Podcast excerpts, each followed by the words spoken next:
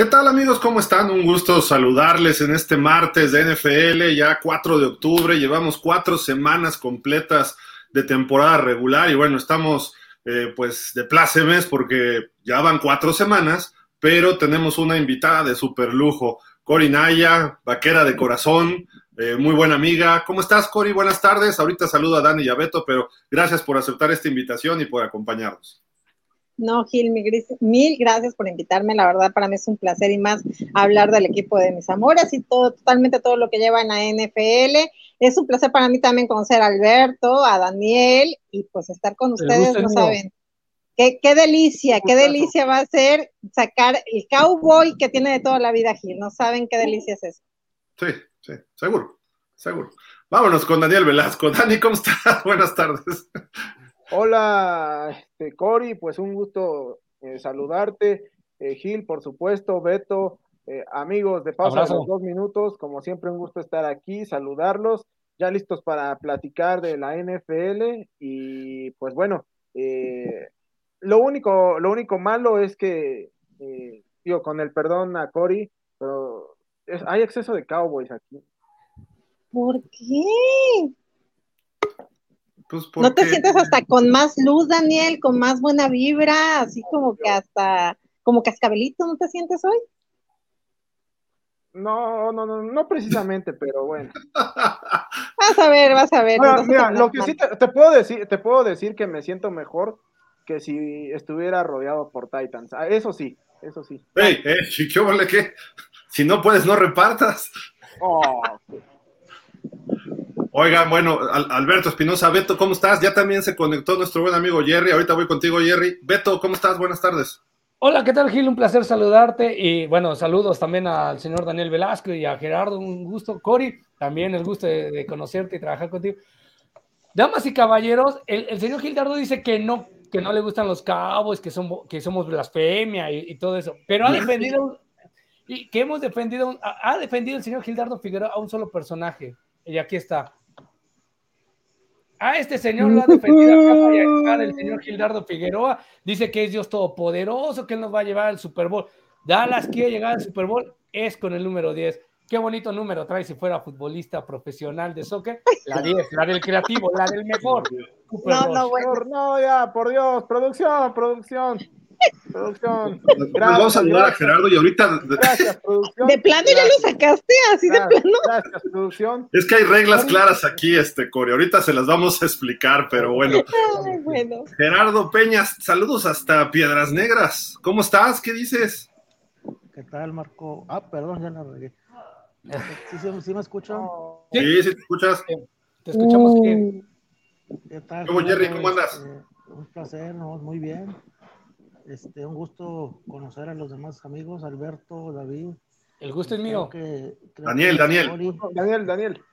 No, pues un gustazo. Este, y aquí estamos. Gracias por la invitación. Jerry es otro cowboy, Beto. Es más, vamos a hacer algo. Cory en medio. Jerry ahí.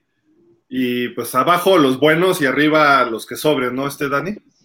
Sí, así ahí me parece bien la distribución. Aquí la Florida y ahí todos los Cowboys, pero bueno. Producción, quiero sugerir algo nada más, nada más. Eh, ahí está.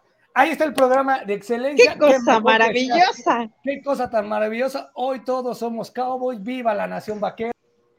Somos Cowboys. Así está. Muchas gracias, damas y caballeros. las, las, reglas, Corey y Jerry. Quien diga alguna barrabasada, así como las que dice Beto, producción, mira, nomás no, bueno, es que producción entonces va a dar gallo conmigo, o sea, porque... Es, fuerte, la producción es muy, muy ruda aquí en este programa. y, más cuando está Beto por acá, entonces se pone muy, muy intenso. Pero bueno, bienvenidos, muchas gracias por estar con nosotros. Eh, Jerry, buen amigo, Cory, gran amiga, eh, de pausa de los dos minutos también. Y bueno, tenemos muchos temas. Sigue el tema de Tua, vamos a dar noticias acerca de él. Eh, habló Jerry Jones de sus corebacks, hablando de los Cowboys. Anoche da un partidazo la defensiva de los 49ers que están de miedo este equipo. Nadie les ha metido más de 20 puntos en los cuatro primeros juegos. Eh, el problema ahí es Jimmy G, pero bueno, ese es otro asunto. Eh, los Rams, que es el rival de Dallas la próxima semana, está decepcionando. Vamos a ver en qué momento despierta el campeón. Y pues hay muchos temas, ¿no? Los Power Rankings, los standings. Así de que vamos a hablar largo y tendido y pues se vale, se vale debatir. Este, si, Beto dice algo que esté vendiendo humo, eh, ahorita les voy a decir qué vamos a hacer con Beto si sigue vendiendo humo, porque hay, un video que, va a caracterizar eso. Pero bueno, bienvenidos y vamos a comenzar. Eh, ¿Qué les parece, Dani? Este, si nos presentas lo que ocurrió en el juego de ayer, ¿no? Que lo tuvimos prácticamente, estuvimos platicando con nuestros amigos de pausa de los dos minutos, donde los Niners le ganan a los campeones. No, pues realmente fue un muy buen partido, sobre todo por parte de la defensiva de, los Niners, que presionaron cualquier cantidad de ocasiones a, Matthew Stafford. Lo capturaron, si no mal recuerdo, fueron siete veces. Eh, y pues bueno, eso limitó considerablemente el ataque de los Rams, que pues siguen sin carburar en este inicio de temporada, pero pues tampoco hay que quitarles el ojo de encima porque hay que recordar que la temporada pasada de igual manera no iniciaron eh, quizá con el mejor ritmo, pero terminaron muy bien y bueno, eso les valió al final de cuentas para eh, llegar hasta el Super Bowl y coronarse. En el caso de los Niners, pues todas eh, sus, sus esperanzas, por llamarlo de alguna manera, las habían dedicado al señor eh, Trey Lance, pero rápidamente tiene que entrar Jimmy G al, al quite en esta temporada y pues por lo pronto eh, lo sigue haciendo de, buena manera, digo, salvo la excepción del partido anterior en donde este, vimos que hizo un Dan Orlovsky, pero, en términos generales ayer se vio muy bien encontrando sobre todo a Divo Samuel y pues parece que este equipo puede, puede caminar bastante, bastante bien. ¿Estás muteado, Gil? Estás muteado, estás muteado, Gil. Ya ves, ya ves, Cody, la producción ya em, empezó inmediatamente. Él dijo algo y. Muy bien. Aquí están rudos. Aquí tenemos, eh, hicieron 21 primeros y 10 los Rams, tuvieron 34 minutos el balón, pero la defensiva de los 49 eh, estuvo intensa. Entre ellos, tuvo, eh, recuperó dos veces el balón, eh, las capturas que decía Dani, entre tantas, pero una de uno de estos pick six, más bien el pick six, determinó el partido, porque estaban 17-9 en el cuarto cuarto y ese pick six le da la ventaja 24-9 a los, a los 49, que con eso terminaron ganando el partido totales de yardas por pase, 200 nada más a los Rams, ¿eh? con Matthew Stafford, con Cooper Cup y Tyler Higby y todo esto, nada más 200 yardas, 57 por tierra, no pueden correr los Rams tampoco. Y los jugadores defensivos, Nick Bosa eh, tuvo ahí dos capturas, mismo caso de Samson Ebukam, que él jugó para los Rams anteriormente, Lenoir, que también tuvo ahí una, o sea, siete capturas en total, más el pick six de este señor Ufanga. Eh, fue una actuación redonda por parte de los 49. No sé si alguien quiera comentar algo de este partido, pero San Francisco eh, creíamos que no. Y Jimmy G cumple, no comete los errores. Divo Samuel tiene un buen partido. Y lo dijo Jimmy G al final. Ponle el balón a Divo Samuel y que él haga su, chamba, ¿no? Y lo hizo en una jugada que se fue de cincuenta y tantas yardas hasta touchdown. ¿Cómo ven a estos 49ers? Digo, ¿y ustedes tres Cowboys? Que el año pasado los eliminaron este equipo, ¿no? Ay, gracias. o sea, qué lindo. Gracias por invitarnos al programa. No, yo creo que fue, fue un, este, bueno, sabemos que los Niners con Jimmy G eh, lo, hacen relativamente bien, ya están compenetrados ellos totalmente, ¿no? Se conocen a la perfección. Eh, Dimo Samuel es una bestia teniendo la pelota porque realmente páralo no, no hay manera de pararlo. Entonces, es increíble la buena jugada. Lo, que llama la atención es que parece que se le está cayendo a McVeigh el, vestidor. No el equipo, el equipo puede despertar, pero el vestidor. O sea, ayer se agarraron a cascazos entre todos ahí, incluso hasta entre los entrenadores se estaban diciendo de cosas, entre San Francisco y los Rams también se estaban agarrando de todo. Y hoy salió en su Twitter, en su Twitter, perdón, en su Instagram, Jimmy G sacó la nueva, la nueva campaña de pantalones que tiene el nombre del estadio. Y curiosamente sale, y además de que ya se desembolsó una vez más, 350 mil dólares, porque recuerden que por, por, cada triunfo que tenga él son 350 mil con los, con los No, por cada vez que juegue. No, por cada vez que juega Gil son 250, pero si gana, le aumentan 100 mil más por cada triunfo. Son 350 mil lo que se lleva Jimmy G. Pues, Cory y Jerry, ¿qué opinan de los 49ers? Y ahorita vamos con los Rams, que es el próximo rival de su equipo. Ándale, Jerry, te la palabra. Yo, ok. Yo la verdad, sí, este, pues no, no, no es mi color favorito Garópolo, no es uno de los que realmente. siendo mujer y no es tu favorito. A ver, fíjate bien lo que dije. No es mi jugador favorito. Ah. No dije que el pobre estaba muy feo chimuelo. Ajá, o sea, no. Dije que no es mi jugador. Ya, esa es otra plática para un programa como tipo Ventaneando, ya te diría sus atributos, pero no es el caso. Entonces, este, Garoppolo no es mi personaje favorito, pero sí la verdad es que yo esta temporada esperaba unos Rams como que muy diferentes. Yo, de hecho, les tenía miedo y en el momento de ver el calendario, que se vean que mis Cowboys iban contra ellos, sí fue como que un juego que dije, Dios, está un poco complicado. Pero sí, el ver al equipo eh, está muy desimplado, sí, este, tampoco estoy contando una victoria antes de tiempo, porque también mis vaqueros me han dado cada sorpresa, este, que no, no, no, no, ya mi gastritis ya me prohíbe hasta hablar de eso. Pero, pero sí, Garópolo, digo, es un quarterback que cumple, ¿no? Para mí es nada más cumple, pero no es alguien que sí, que ya nos descalificó, como dice mi Gil, que le pone sal a la herida, pero no es algo que más allá que yo diga, este hombre va a dejar huella y va a ser un Aaron Rodgers que va a volver locos al mundo, un Tom Brady, un... no. Entonces, este, esperemos que Rams en, el próximo partido que es contra mis Cowboys siga desinflado, si no los vamos a desinflar. Y este, y la verdad es de que sí, sí, la verdad, Gil, o sea, no, no te puedo decir que, que este, vamos con todo. Mi Cooper anda enrachado, agárrense. Así es que este partido esperemos y sea a favor de mis Cowboys, que yo estoy segura que sí, totalmente. Oye, Beto, es que no ha puesto el apellido Cory, pero es Cory Jones. Sus Cowboys. Eh, bienvenido. Mira, si son los Cowboys de Cory, encantado de la vida de tener a esa dueña, primera inteligente, bella, y que estoy seguro que me va a hacer caso de lo que le diga. Por favor, Cory, si tú eres Daniel, claro. corre al número 4, haz lo que sea, regala lo que te den dos huevos Kinder si quieres nada más por él en vez de Pix. Deshazte de él porque te lo garantizo. Si él, él llega a jugar contra los Rams, no. Perdemos, porque no le puede ganar equipos con récord ganador. No, y aparte sería como que muy injusto porque Cooper viene ya muy acoplado al equipo y aparte se me hace como que una injusticia porque se lo ha ganado, así como en su momento Dak se lo ganó a Tony Romo. Yo creo que está ahora sí que una taza de su propio chocolate y yo creo que, pues ni modo, lo siento. La verdad es de que Cooper está en mejor momento que Dak y pues esperemos de que Jerry Jones, ahorita le voy a hablar a mi tío y le voy a decir, ¿qué onda? Por favor. Jerry, tienes el mismo nombre que el dueño de los, de los Cowboys. Entonces. tiene el mismo nombre que yo. Ah, es, más joven que tú. ¿Él te copió? Lo que no, me, no le copió fueron los millones, pero bueno. Bueno, eh, alguna gente tiene suerte, se ganó la lotería por ahí. Se la ganó como, como medio año. Jerry, ¿cómo viste el partido anoche de Rams contra San Francisco? ¿Te, gustó cómo jugó San Francisco?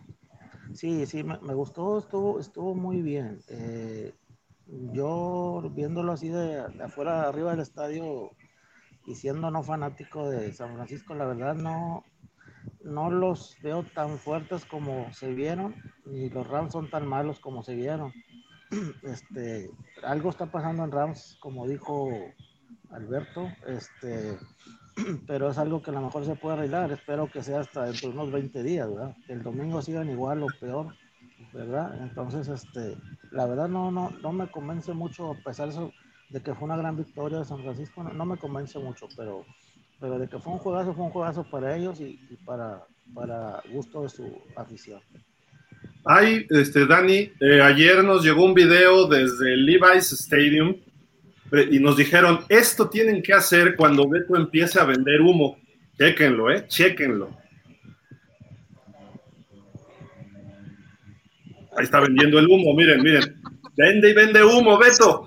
Va corriendo por el campo y ¡toma la barbón!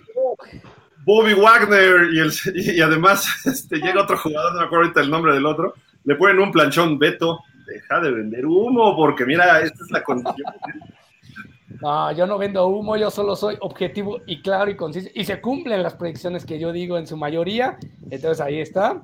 Eh, no, es, me, me, me, sonó mucho aquel partido de, ¿te acuerdas, Dani, de la selección mexicana? Como el policía tumba de, en Carolina del Norte al aficionado que se mete, que ni siquiera lo ah, ve por dónde, y lo, le pone un planchazo chulo, ¿eh? Chulo.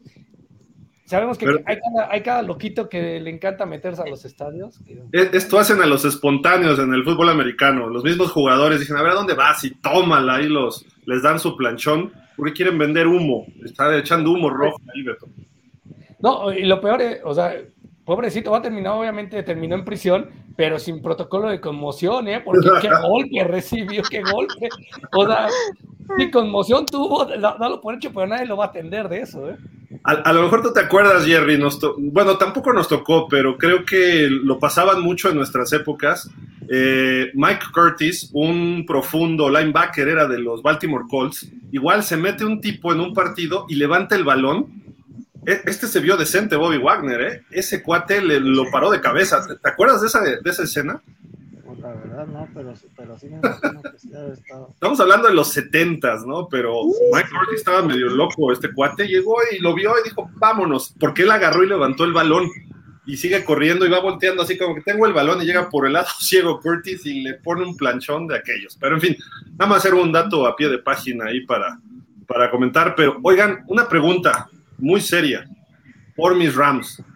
Hay crisis en Los Ángeles, en los Rams. Eh, Jerry, eh, ya platicaron un poco, pero ¿les dio campeonitis o qué onda con este equipo? Pues, pues al parecer sí. Y yo la verdad lo dije en, otros programas, en otras televisoras, este, a mí el coreback de Ram nunca me ha convencido, la verdad. Fueron al Super Bowl, pero tenían una gran defensa. Este, espero que a nosotros nos pase lo mismo. Eh, pero sí, este, no, no, ayer se notó mucho de sus carencias, muy independiente de la presión que le, que le pusieron, se, se le notaron su, su, falta de recursos, ¿verdad? Entonces, este, pero eso agrele, yo pienso que aparte de la campeonita, sí hay algún problema en el vestidor, algo que habría que al rato sale a relucir. Ahorita, denme un segundito, ahorita platicamos de eso porque tenemos, es martes, y los martes es martes de Fantasy Football y tenemos una sección ahí con Diego Sotres, en nuestro gurú del Fantasy, de cabecera, expertazo. Te presento a Jerry, a Cory, a Beto y a Dani, ya los conoces, pero Diego, este, ¿cómo estás? Buenas tardes. Bien, bien, qué pena interrumpirlos. A Dani no lo conozco, no tengo ni para saludarlo. Se la debo y pues ni modo. ¿Te habías estado escondiendo de Dani, Diego? Dilo. Sí, sí, sí, la verdad por eso no aparecí la semana pasada. Dije, no, ¿cómo creen que voy a poder hablar de fútbol aquí enfrente de él? Pues bueno, Diego, platícanos, este, ¿cuáles, qué, noticias da el Fantasy? ¿Qué recomiendas? ¿Qué no, qué no nos recomiendas para esta semana? Yo perdí mis dos ligas esta semana. Fíjense que, como les prometí, primero que nada, y a diferencia de en otras ocasiones, esta vez sí quiero llevar el récord de las recomendaciones que les he dado y después hacer la revisión, ¿no? Porque es muy fácil soltar nombres, los apuntas y ya luego nunca los vuelves a hablar y entonces, ay, ¿por qué no siguieron mis recomendaciones cuando alguien es bueno nada más? Entonces quiero hacer un poco más esa revisión, sobre todo en una semana en la que hubo lesiones muy importantes. Se nos fue Javonte Williams, eh, se nos fue Tua, quién sabe, ya lo estarán viendo cuántas semanas se va a ir. No tenemos receptores, las salas cerradas es un caos en el fantasy esta temporada y por eso les quiero hablar los que vienen. Antes, ¿qué les dije hace dos semanas? Les recomendé de coreback a Tua Tagabalúa y pues el jurado decidirá, pero creo que en esa va fallando porque pues no va a jugar el chavo, ¿verdad? Ni jugó la semana pasada más que un ratito. Eh, también les recomendé de Miami a Raheem Monster y les quiero decir que se lo sigo recomendando. Eh, Chase Edmonds en el backfield de Miami está más para otras actividades como, el, como para atrapar pases, pero Raheem Monster es el de end zone y creo que les va a seguir funcionando. También estaba enamorado hace dos semanas, es evidente, de los delfines de Miami. Eh, ¿Por qué no? ¿Por que no estar enamorado de ese color. Y les recomendé también a Jalen Waddell. Y les digo algo, sigan con Jalen Waddell en la banca o en su equipo. Me parece un gran, gran eh, receptor y que va a hacer bastantes puntos. Y de ala cerrada, les recomendé de los Chargers a Everett. Eh, en ese partido, en el partido siguiente, perdón, hizo cuatro puntos. No creo que fue un buen pick, pero como fan de los Chargers, que haya estado tan eh, al tanto de su juego aéreo, les recomiendo que lo sigan teniendo. Si me hicieron caso y lo agarraron, no se deshagan de él. Y bueno, ¿qué les tengo esta semana? Detroit, la ofensiva de Detroit es un espectáculo en el fantasy. Anotan muchísimos puntos y como en el fantasy no nos importa si ganan o pierden en la vida real, pues eh, Detroit sigue siendo un gran equipo para agarrar de ahí a, tu equipo fantasy. Por eso les recomiendo de coreback que se vayan agarrando y tiene bastante disponibilidad en los rosters, es a Jared Goff top 10 eh, de coreback en la liga y estamos hablando de que están en una liga estándar que normalmente son 12 equipos, entonces tienen un coreback más que competitivo de titular. Eh, ahí les va Jared Goff, está haciendo más de 20 puntos promedio y pues bueno, nos gustaría que nuestro coreback siempre nos esté dando esa cantidad de puntos. Eh, con corredores, es donde entran las lesiones se nos fue el Patterson de Atlanta, va a liar cuatro semanas al menos fuera. Y el backfield va a quedar dividido entre Tyler Algier y Huntley. Yo le doy un poco de ventaja a Tyler Algier, me parece que es un poco más explosivo, tuvo un poco más de shares después de que Cuadral Patterson quedó fuera del partido y va a llevar como la posición 1, aunque evidentemente el backfield de Atlanta va a ser por comité. De las dos opciones, creo que es por el que se pueden ir. En receptores, y esto va en contra de lo que he estado diciendo las semanas pasadas, Ahora voy a recomendar a alguien de Green Bay. No me gustaba recomendar porque Aaron Rodgers puede hacer una gran estrella al cajero de Walmart de Milwaukee. No había quien, no hay, no hay a quien confiar, no es que digas, no, no puedes dejar fuera a Devante Adams como antes. Ahorita cualquier receptor de Green Bay puede anotarte 30 puntos y 3 touchdowns pero se está notando una tendencia, una buena química con, con Romeo Dawes.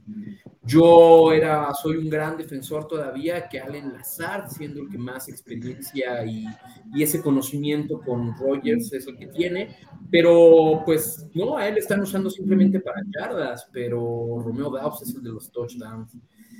No lo pondría yo luego, luego de titular, porque repito, Green Bay puede hacer una semana unos grandes jugadores y la siguiente semana otros, y esa es la magia de Aaron Rodgers. Eh, pero prefiero tenerlo en mi banca, Romeo Dobbs, que, que a cualquier otro. Ideal a cerrada, eh, David Yoku de Cleveland. Él está dominando el juego aéreo de Cleveland Dentro de algunas semanas, todavía falta, pero dentro de algunas semanas esta ofensiva en teoría va a mejorar con la llegada de Sean Watson y ya no Jacoby Brissett mandándole pases. Eh, a Mari Cooper no está brillando como brillaba en Atlanta. Donovan People Jones, que es el segundo receptor, tampoco está produciendo mucho, pero las manos confiables sí son las de Joku. Entonces, tiene mucha disponibilidad, se los recomiendo totalmente. Y por el otro lado del fantasy, ¿a quién evitar? No les estoy diciendo que los tiren de su equipo. Tampoco ah, que no hay que agarrarlos en absoluto. Simplemente yo ahorita manejaría con ellos con precaución. Quizás si los dejo en mi banca, también depende de qué banca tenga. O intentaría venderlos ahorita aprovechar que no están pasando por un buen momento, su nombre es reconocido y alguien más le podría servir. Creo que los pueden vender caros. Empezando por el coreback, que es Russell Wilson. No está dando lo que todo el mundo esperábamos.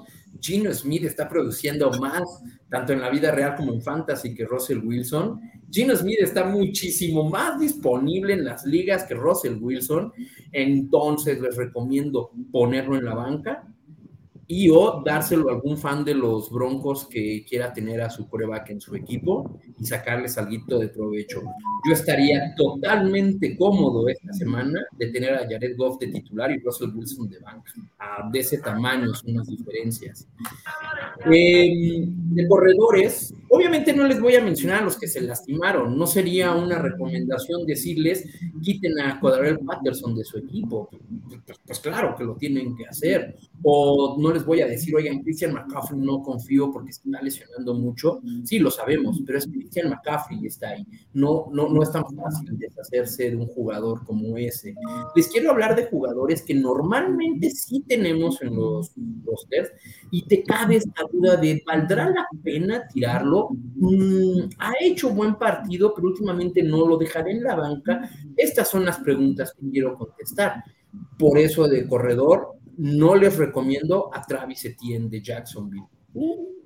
Un gran hombre, nos ha hecho daño en el partido de los Chargers, nos hizo daño, por ese backfield, a ver si ahorita Dani me, me contradice si me equivoco, pero ese backfield está dominando los shares eh, Robinson. Él es el que está comiéndose las yardas, el que está comiéndose los touchdowns. Y Travis Etienne me parece que lo están utilizando más para el cambio de ritmo y el, y el corredor que atrapa los pases. ¿Va a producir? Sí, va a producir. ¿Te va a notar un touchdown la siguiente semana contra Houston? Probablemente no estoy diciendo que no, pero el backfield de Jacksonville me parece dominado por Robinson y Etienne no me gustaría meterme en ese problema. Mejor que alguien más tenga esas dudas después. De receptores, Mike Williams. Créanme, háganme caso como fan de los Chargers. No lo agarren. Si lo tienen, véndanlo. Lo único bueno que tengo que decir de Mike Williams es que los Chargers dieron una extensión de contrato antes de que el mercado de los receptores se volara el dinero y al menos nos costó pues, no tan caro como otros de este año no está haciendo nada, incluso no está Keenan Allen en el juego y no ha hecho nada. Joshua Palmer, el tercer receptor, ha, producido más. hace dos semanas, cuando perdimos contra Jacksonville, Mike Williams tuvo una atrapada para 15 yardas y bueno, afortunadamente fue touchdown. Esta semana pasada tampoco lo tuvo. Entonces, no es alguien en quien confiar. Y si va a regresar Keenan Allen, pues menos, los shares van a bajar. Es cierto, ahorita es el receptor uno de los Chargers y está con doble cobertura o mejor cobertura, los cuales deberían ir para Allen. Podríamos armar un caso, pero de todas maneras, no se le está pagando, no se le extendió el contrato para sellarlas desháganse de él, cuando tenga un buen partido, véndanlo caro. Y de ala cerrada, que es un año difícil para las alas cerradas porque tienes o cinco muy buenas o todo el resto. Esta recomendación va a causar conflicto, pero les recomiendo, más bien les recomiendo que se les hagan de George Kittle. No es porque George Kittle sea un mal ala cerrada, es el mejor amigo de Jimmy G dentro y fuera del campo pero no está produciendo lo que queremos una ala cerrada, no nos está ayudando a ganar los partidos, pero el nombre es suficiente para sacarle algo. Habría que ver qué te hace falta, a lo mejor un corredor y te cambias a, George Kittle por Pat Freymouth y un corredor. No estaría haciendo mal porque tampoco es que estés bajando desde George Kittle hasta Pat Freymouth, ¿eh? Esta bajadita de niveles conviene porque Josh Kittle no nos está produciendo lo que queríamos. ¿Al rato puede hacer más? Sí, sí, no lo sabemos, de eso se trata, es la semana 4. Pero ahorita, por el nombre que significa Josh Kittle, yo creo que pueden sacar algo mejor. Defensas, les recomiendo defensas, siempre vayan con el match respecto a la ofensiva. No se casen con una defensa, yo es la posición con la que más arriesgo.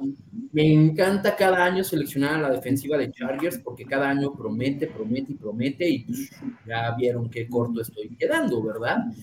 Y aún así, ¿qué hice yo la semana pasada en mis ligas? Me deshice de Chargers y me fui con la defensa de Filadelfia, que además de que estaba demostrando buenas cosas, tenía un matchup interesante, ¿no? Al final resultó.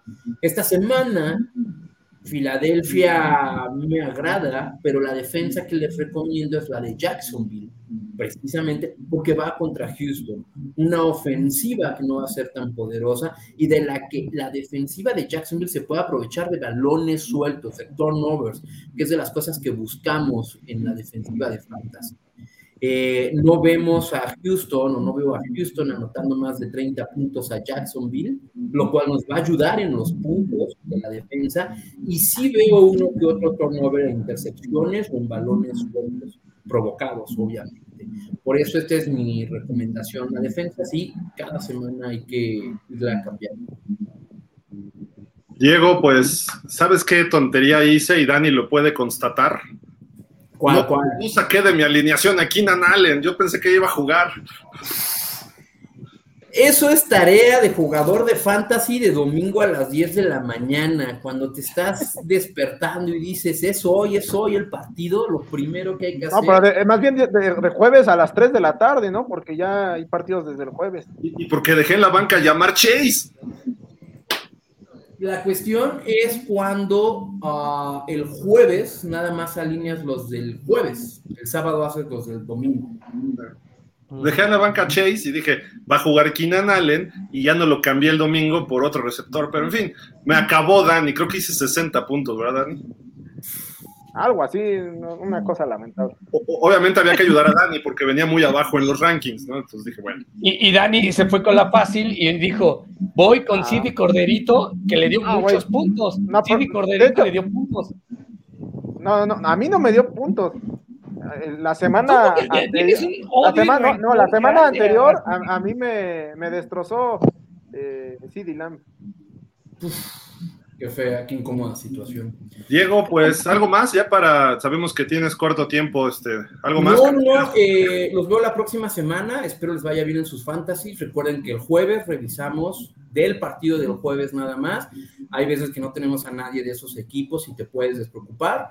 Seguir las recomendaciones, viernes y sábado alineas a tu equipo y el domingo ya nada más checas que no te pase lo de Keenan Allen, de que este otro jugador es game time decision el domingo en la mañana es cuando lo sacas, pero para que te quede uno o dos nada más.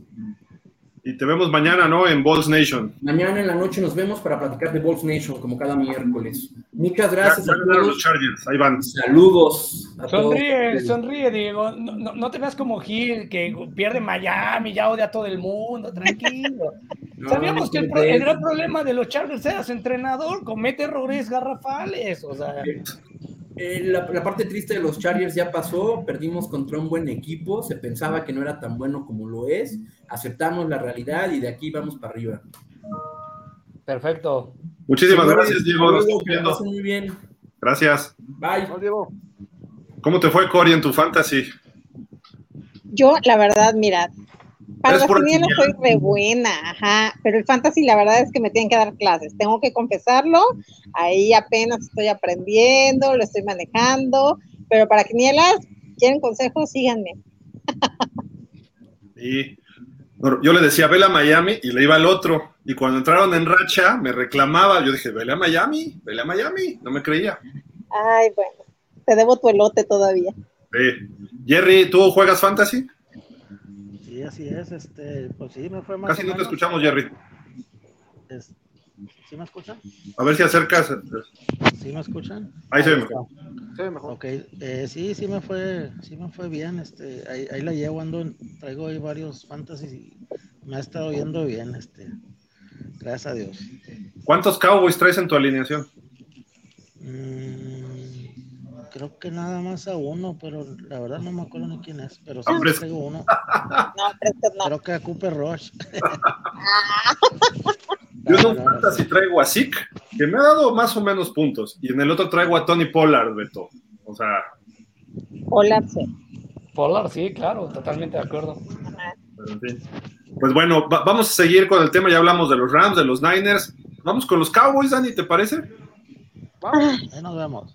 Pues aquí tenemos noticias fresquecitas como las tortillas. El señor Jerry Jones hoy en su programa de radio dijo que Cooper Rush solamente sería titular en caso de que esté Dak eh, lesionado. un Daxano nunca va a ser titular de Cooper Rush. Así de que adiós a toda la especulación. Ya, por favor, dejen de decir que Cooper Rush es mejor que Dak Prescott. Beto, Beto, este, compañeros, amigos, Dak Prescott es el titular por muchas razones. Eh, principalmente el salario, aunque ya se le aplicaron a Tony Romo. Se supone que en la NFL las lesiones no te mandan a la banca. Se lo aplicaron a Bledsoe y se lo aplicaron a Romo. Entonces, no sabemos. Cuando Jerry Jones dice esto es así, termina siendo todo lo contrario, ¿no? Pero, Beto, quiero escuchar tu primero tu opinión después de nuestros compañeros Cowboys y para que cierre Dani una mente objetiva y sensata en este caso de los Cowboys. Pues mira, si tú dices que tiene razón el señor Jerry Jones, ahí están sus decisiones, 26 años sin hacer absolutamente nada importante. Sí, digo, quiero a Terrell Owen, fracasó. Quiero dejar a Tony Romo como titular, le pusieron a Jessica Simpson, fracasó. Quiero a, a, dar Presco, pagarle los millones, fracasó. Quiero que Ezequiel Helio gane 80 millones porque me va a llevar al Super Bowl y va a ser líder corredor de todos los tiempos, fracasó. No le ha atinado a un solo negocio, al único negocio que le ha atinado es vender a la franquicia de los vaqueros como estratega. De ahí fuera, lo demás no ha sido. Yo no lo digo, Gil, no lo dice Cory, no lo dice Gerardo, lo dice los números.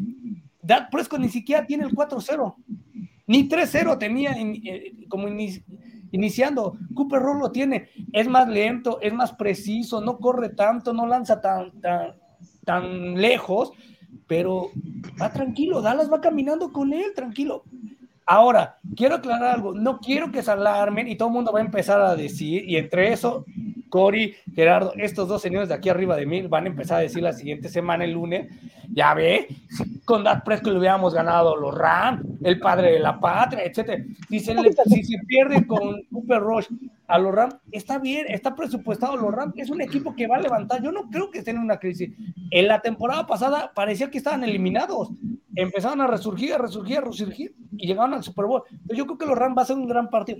Si lo gana Cooper Rush, tampoco quiere decir que vaya a ser el que nos lleva al Super Bowl, porque posiblemente en la semana 6 van a jugar con Dak Prescott con, contra Filadelfia y si se pierde, ¿ven? Se los decíamos, Dak Prescott no le puede ganar equipos contendientes, entonces hay que ser nada más objetivo. Lo que pase contra los Rams no, no, importa. Si regresa Dak Prescott y está en su mejor nivel, como dice según el señor Jerry John, debería tener ya tres mil Lombardi, pero ni siquiera uno de chocolate tiene.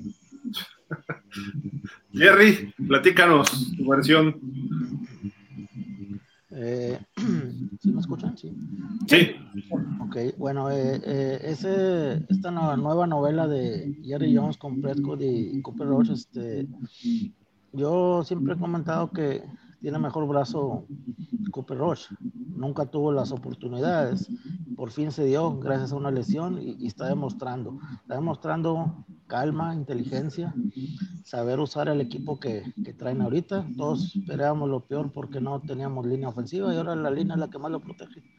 Entonces, este, yo sinceramente no quisiera que regresara Prescott, no sé en qué, a menos que se lesione Cooper Rush, ¿verdad? ¿Por qué? Porque no creo que vaya a llegar bien, a pesar de que su dedo quede sano porque pues, si no estás jugando no puedes llegar con ritmo, entonces no vas a agarrar el ritmo contra equipos fuertes.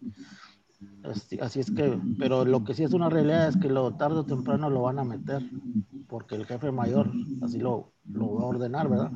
Pero yo digo que así como estamos, vamos muy bien, pero no creo que dure mucho tiempo nuestra felicidad. O sea, la felicidad es que, que, no juegue Prescott o que vayan ganando los Cowboys. O las dos. Las dos, cosas.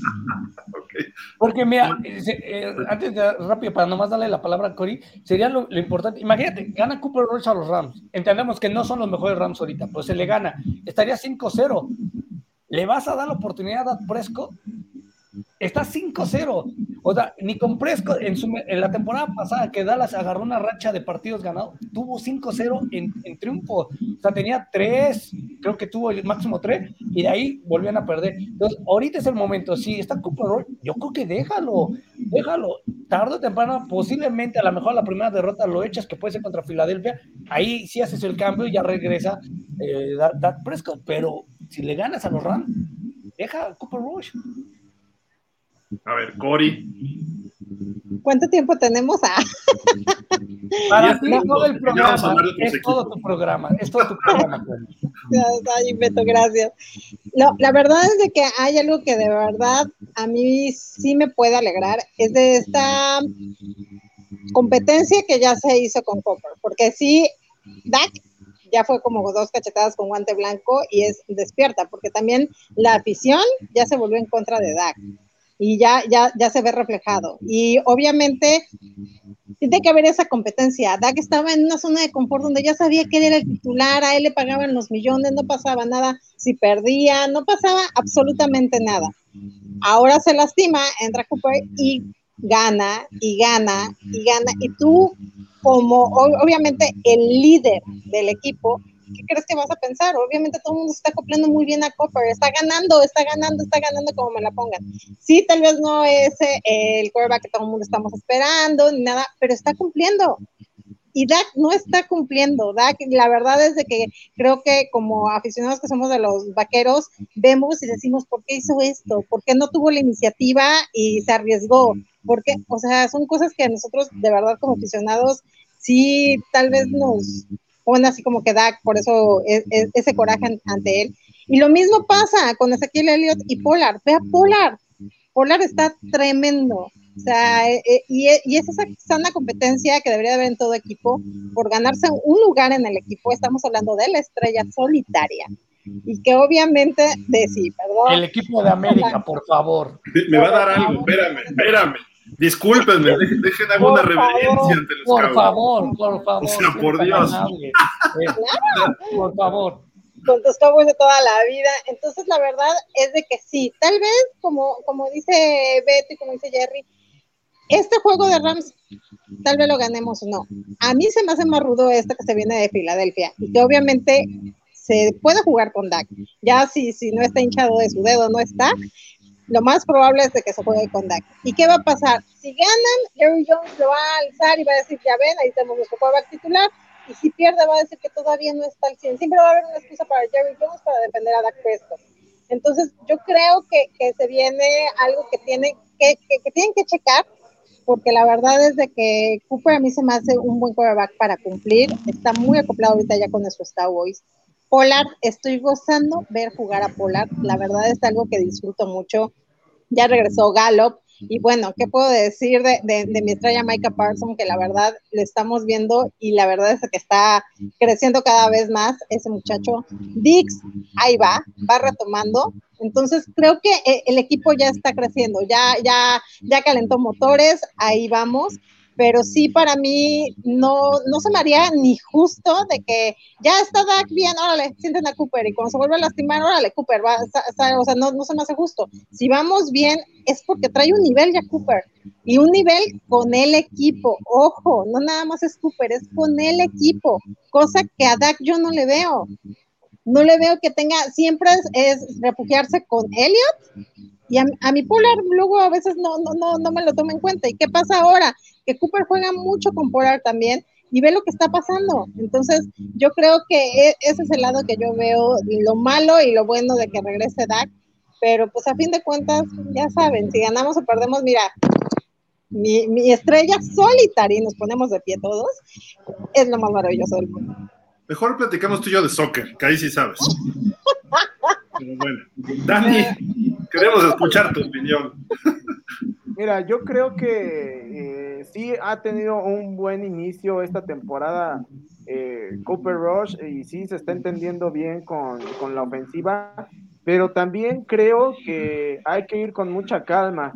Eh, yo pienso que bastante porcentaje de las victorias que se ha tenido para el equipo de Dallas, pues son por el apoyo que le está dando la defensiva. O sea, la, la, la defensiva no me queda ni una sola duda que es eh, top 10 de la liga. O sea, de eso, de eso no me queda ninguna duda, ¿no?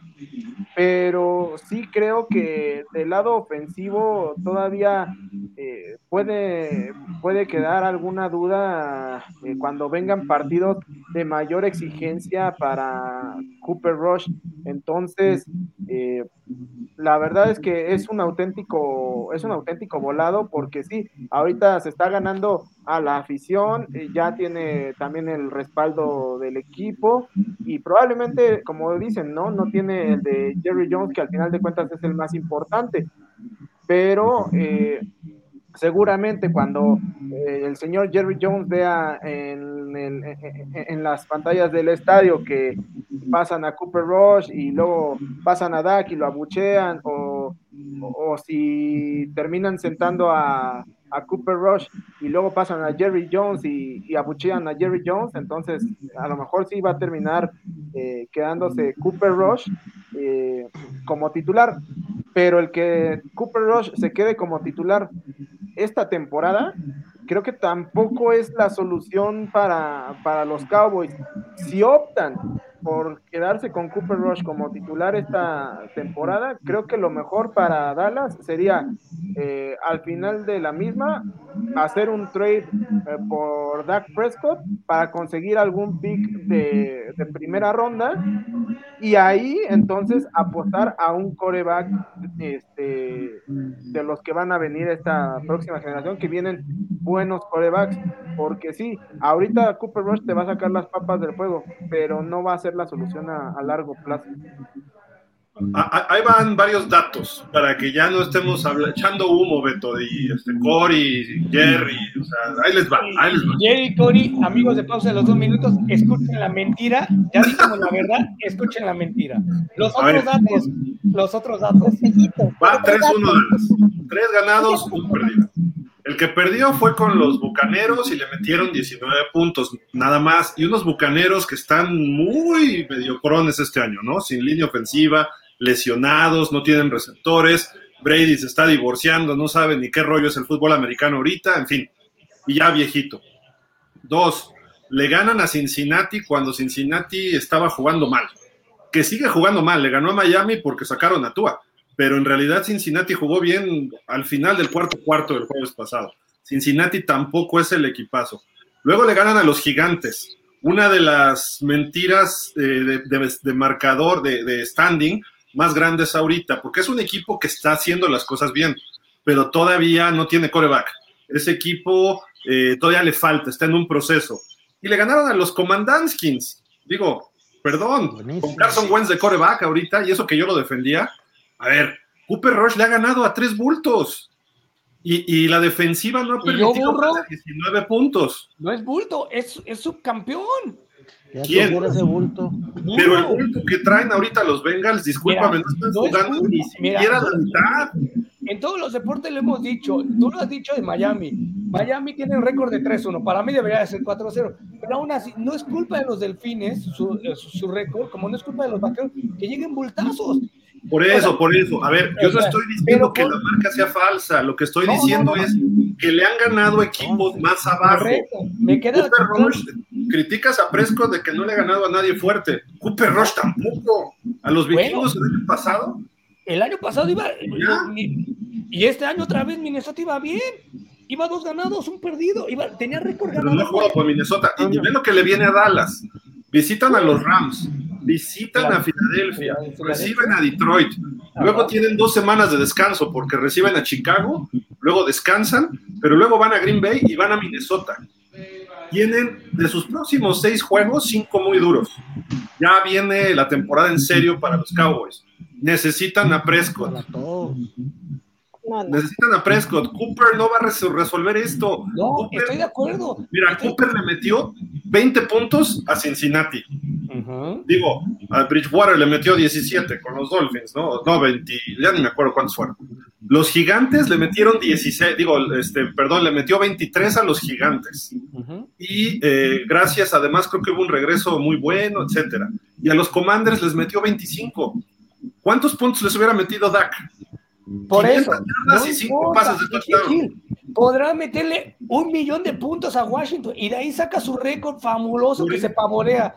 Pero contra Tom Brady no puede. Estoy de acuerdo que Cooper Rush no se ha enfrentado eso y no se va a enfrentar, desgraciadamente, por la locura demencial de Jerry Jones a fuerzas querer ir con el número 4. Porque te lo garantizo. ¿Qué locura demencial, Beto? Porque a ti te gusta Cooper Rush. No, no es que te guste. Los números están ahí. Los números ¿Cuántos récords tiene de los Cowboys este, Ya tiene uno. O sea, de, de, los Cowboys tiene muchos eh, eh, Dak Prescott. ¿Cuántos playoffs ha llevado Dak Prescott a los Cowboys? Dos en cinco años, es una locura. Y uno que se perdió por lesión.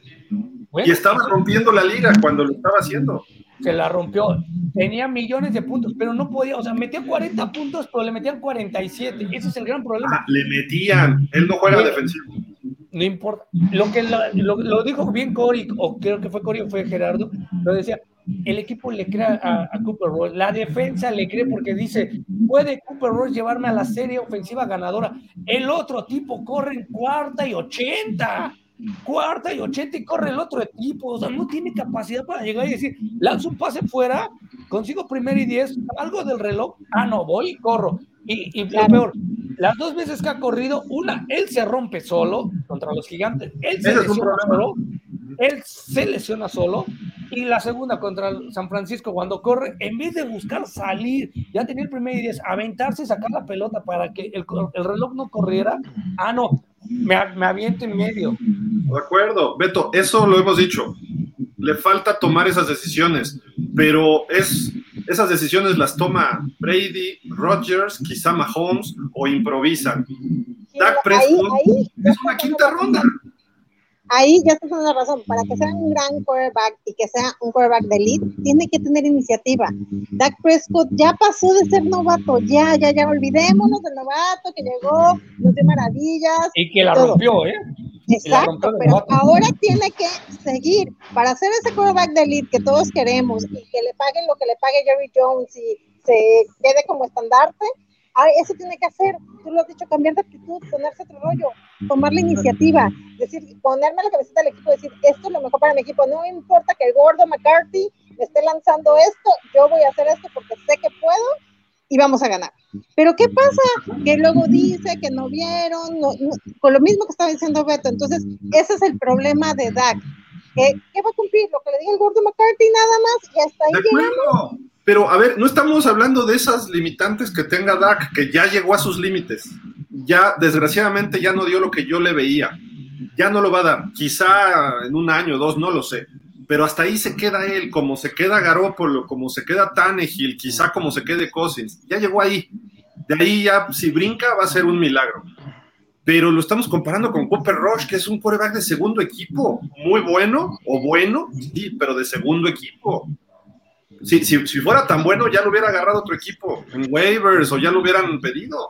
Pero ¿cómo va a ser bueno si no puede tener los motivos para jugar? Si no le das la oportunidad de jugar, o sea, algo que hay que aplaudirle ahorita a los aceleros de Pittsburgh, hablando de eso, de que eh, es el, el, archirrival de los Cowboys, es que dijo, voy por Piquet, apuesto por Trubisky. Trubisky es un asco, juego con Piquet y si se va a llevar la, la primera temporada perdedora se la puede llevar este Tomlin con, con Piquet. Se la aplaude. Aquí lo que dice Papá John se hace. Quiero jugar con Prescott. Piquet es una primera ronda, Beto. No, y es, es la primera ronda. Es que ese, es el punto. Tenías a Andy Dalton. Con Andy Dalton, la temporada pasada, los vaqueros empezaron a caminar muy bien. Vino el problema de la conmoción y se cayeron. Pero Andy Dalton estaba llevando bien las cosas. Es un equipo, es un prueba de primera ronda si quiere, pero con un equipo que con todo respeto, como eran los Bengals en su momento, ha hecho cosas interesantes. Ha lucido más Andy Dalton que el señor este Dan Prescott. Entiendo, pero y, y, y, Cooper no va a jugar contra los grandes, no va a jugar contra Aaron Rodgers, dalo por hecho, no va a jugar si quieres contra eh, Tom Brady en playoffs, por hecho, no va a jugar a lo mejor contra en un Super Bowl contra Mahomes o contra Justin Herbert, no va a jugar contra Trevor Lawrence que va en ascendencia total, o sea, no lo va a hacer. ¿Por qué? Porque el puesto ya sabemos que es de Prescott. De acuerdo. Oye, pero, eh, pero justamente, precisamente por eso tú lo, tú lo dijiste, Andy Dalton lo iba, iba llevando bien a los Cowboys, eh, pero hasta tú mismo mencionaste que fue eh, una selección de primera ronda en su momento Andy Dalton, cosa que como bien dice Gil, Dak Prescott no. Entonces, por eso, por eso precisamente pensando a futuro, ok, dale toda esta temporada si quieres a Cooper Rush, este, obviamente te va a hacer drama y lo que quieras el señor Dak Prescott, pero a Dak Prescott lo puedes vender bien en un trade eh, a final de temporada. No vas a recibir más de una, ni siquiera una primera ronda lo va a valer. Podrías conseguir primeras rondas. Una, una sí la recibes. Mira, yo creo que Dak Prescott puedes, puedes obtener una primera ronda y tal vez por ahí una, una cuarta o una quinta este, de otro año. Este, y con esa primera ronda que recibas, pues agarras a un chavo de los que vienen ahorita, te, puedes este, ir por un CJ, un CJ Stroud, un Bryce Young, este, sí los puedes encontrar. Sí, sí, sí, pero bueno, algo más quieras agregar, Jerry, de esta situación, pero pues todo parece que va a jugar, bueno, casi todo indica que Cooper Rush va a jugar este domingo y vamos a ver si para la siguiente semana regresa Dak, ¿no? Sí, eh, lo más seguro es que, digo, va a ser así, va a jugar Cooper Rush este domingo contra Rams y luego contra Filadelfia ya sería Dak. Esa va a ser su gran oportunidad de, de ver si de veras puede si de ver si de ver puede con la presión que le va a poner la gente, porque todos van a estar esperando que la riegue para, para, para burlarse, si lo quieres ver así. Esperemos que no, esperemos que nos caiga la boca y juegue, juegue bien, ¿verdad? Para bien del equipo. Este, pero la realidad es que él se presiona mucho y, y esta va a ser una gran es una muy buena ocasión para que demuestre que ya no se presiona, que juegue muy bien por, por bien del equipo y para que la gente lo, lo vuelva a apoyar. Si no, pues ya tenemos a Cooper Roach. Pues sí, e, está ahí bien de reserva. Cori. A ver hasta dónde llegamos. Los próximos seis juegos, Rams, Filadelfia, Chicago, o sea, ya, ya platicamos quiénes son, Green Bay, Minnesota y de visitantes muchos. Son muy difíciles si quedan 3-3, creo que es aceptable para Dallas con Dak o sin Dak en general. Aunque Dallas está para más, a mi gusto, ¿eh? o sea, por talento del equipo, con el coreback que sea. Pero también puede irse, empezar a, verse las carencias ofensivas.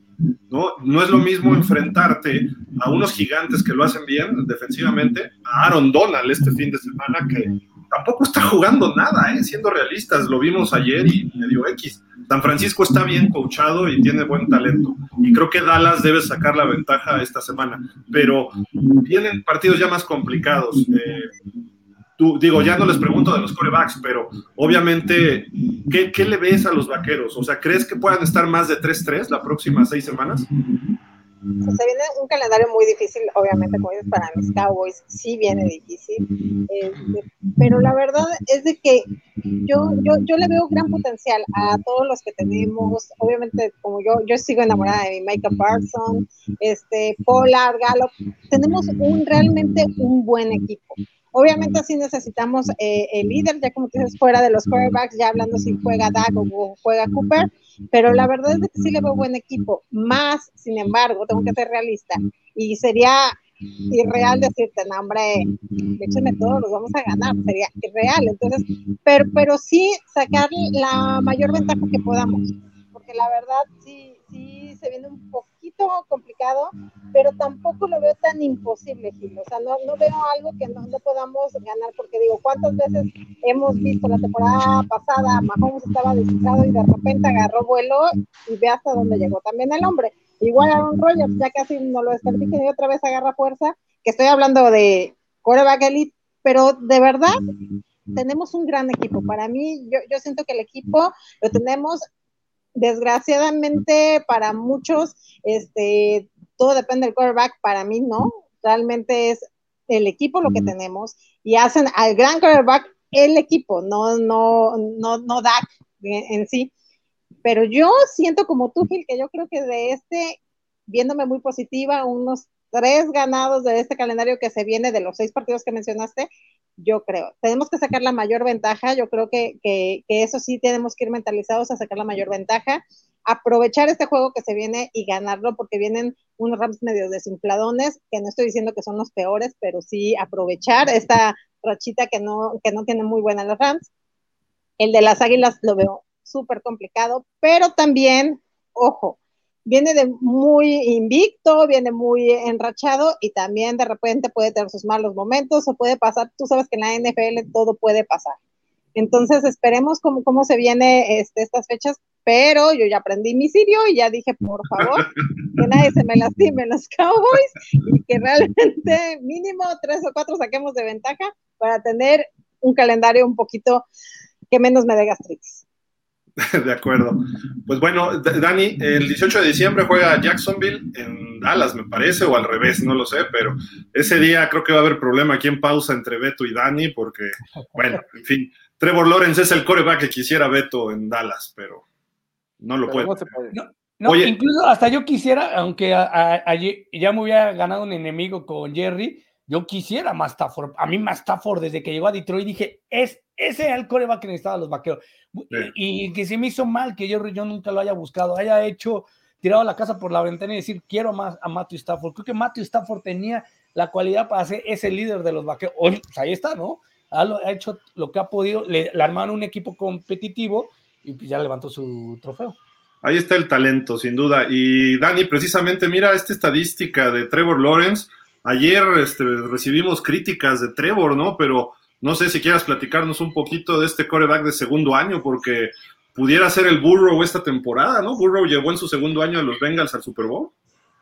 Sí, mira, eh, evidentemente es todavía eh, un coreback que está en proceso de crecimiento, que me parece que de, lo que vimos la temporada pasada a lo que está mostrando el día de hoy hay un crecimiento impresionante. También mucho gracias a lo que está aportando Doc Peterson. Eh, digo, eh, yo creo que lo que hizo eh, Trevor la temporada pasada fue no, por, no por culpa de Urban Meyer, fue a pesar de Urban Meyer. O sea, así, así de así de lamentable estuvo la situación del cocheo la temporada pasada. Hoy se ha visto un Trevor completamente distinto. Y pues sí, aquí vemos que empezó 9-0 como visitante y que ganó hasta su décimo partido eh, en esa condición y lo hizo frente a los Chargers en la semana 3. Mismo caso que eh, en su momento tuvo Peyton Manning, perdió sus primeros nueve partidos como visitante y ganó hasta el décimo, enfrentando también a los Chargers en la semana 3. Entonces, ahí empezamos a tener algunos, algunos paralelismos que bueno, eso no quiere decir que eh, Trevor vaya a ser este, Peyton Manning, ni mucho menos. Simple y, sencillamente, simple y sencillamente que Trevor ya empezó a marcar su camino y que sobre ese camino está encontrando coincidencias también con, gente importante, ¿no? Y esperemos que se mantenga bajo esa, bajo esa senda, porque creo que de hacerlo eh, este año, pues los Jaguars pueden estar peleando por un puesto en los, en los playoffs. Eso es lo que yo creo. De acuerdo. Hoy, eh, ¿A qué hora es en corto y al hueco? Este. Seis y media. Aproximadamente ah. ya está por empezar en corto y al hueco. Ok, me avisan, me avisan. ¿no? Ah, pues, Dani, antes de que te nos vayas también en corto, pues tu otro equipo, los Leones, mira lo que están recibiendo de puntos, increíble. No, mira, eh, los Leones eh, son un auténtico este, espectáculo, tanto a la ofensiva como para lo que se refiere de recibir puntos, ¿no? Si quieres ver un partido entretenido, por lo, ve a ver un partido de los Leones, han eh, permitido 599 eh, puntos esta temporada. no, bueno, pues, van en ese ritmo, ¿no? Para... Ah, bueno, sí, sí, sí, tienes razón, van en ese ritmo, lo cual sería un récord, pero bueno, también están metiendo cualquier cantidad de puntos, entonces eh, por lo menos eh, los partidos son, son entretenidos, son divertidos.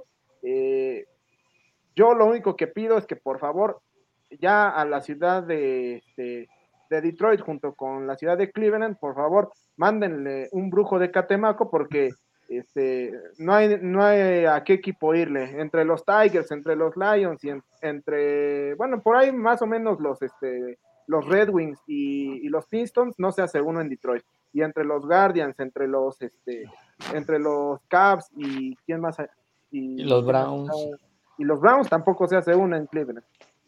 De acuerdo, pero son los Indians, discúlpame, ¿no? no vaya a ser que nos censuren. Ah, sí, ok. okay.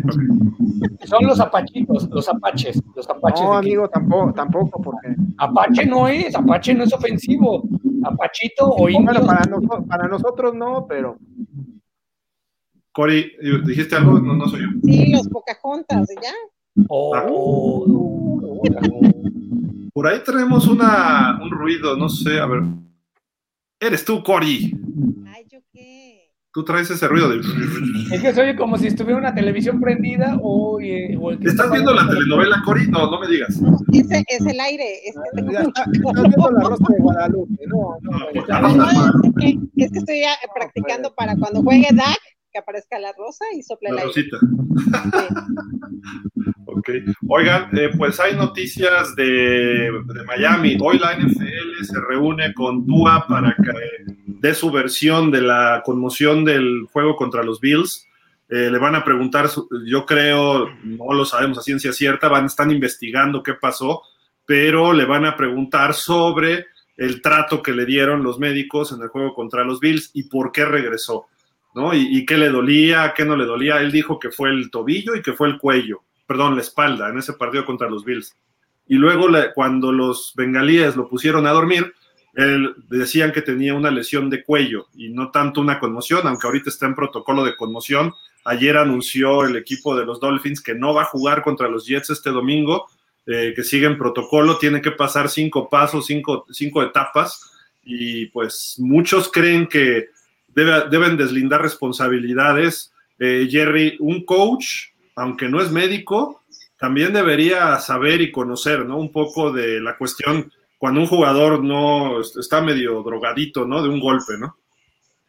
Sí, así es. Este, ahí, ahí fue una verdadera negligencia, ¿verdad? Porque ya eso es en automático, hay que eh, eh, hacer el protocolo y, se vio que, que dejaron en muchas muchas cosas que se, que se deben de checar y realito lo vimos nosotros que iba conmocionado en los dos partidos. ¿Cómo es posible que, que en cuatro días vuelves a jugar, verdad? Eso fue, fue horrible y, ojalá no tenga consecuencias. Eh, ya está. Hemos visto jugadores que quedan conmocionados, Cory, y después, ya cuando regresan, no son los mismos. ¿Ya, ya te vas, este, Dani? Sí, ya, ya me voy y, este, y ahorita ya Beto también no, nos este, acompaña ya en corto. Perfecto, ¿de qué van a hablar? ¿De mis chivas? no, del ave de las tempestades, damas y caballeros, el ave de las tempestades. Gracias, gracias, producción. Gracias. por favor. Gracias. Le este, declaro la guerra a todo el mundo, a todo el mundo le, le declaro la guerra y a la producción de, de pausa de los dos minutos.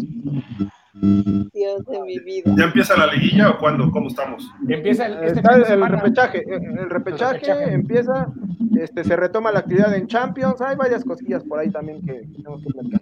¿Chivas va al repechaje o no? Sí. sí. ¿Quién sacó a Beto? La producción, la producción. el señor Daniel Velasco. Ahora sí, la producción no hizo absolutamente nada. Este, solo decir que la Chivas va contra el Pueblito de mi corazón. El domingo se va a hacer el partido del domingo. Y también vamos a hablar sobre el gran amigo de Daniel Velasco, Andrés Lilini, que dice gracias al Banco de los Pumas. Mira, eso de gran amigo, créeme que no, amigo, pero bueno. Este, muchas gracias, cuídense mucho, amigos.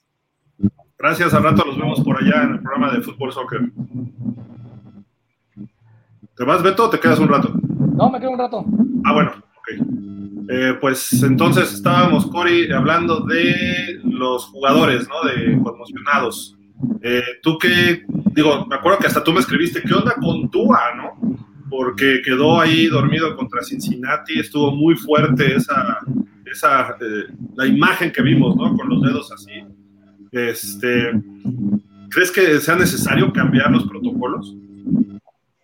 Yo, yo creo que sí, Gil, porque la verdad, este, primero ya había pasado un golpe muy fuerte un partido pasado también.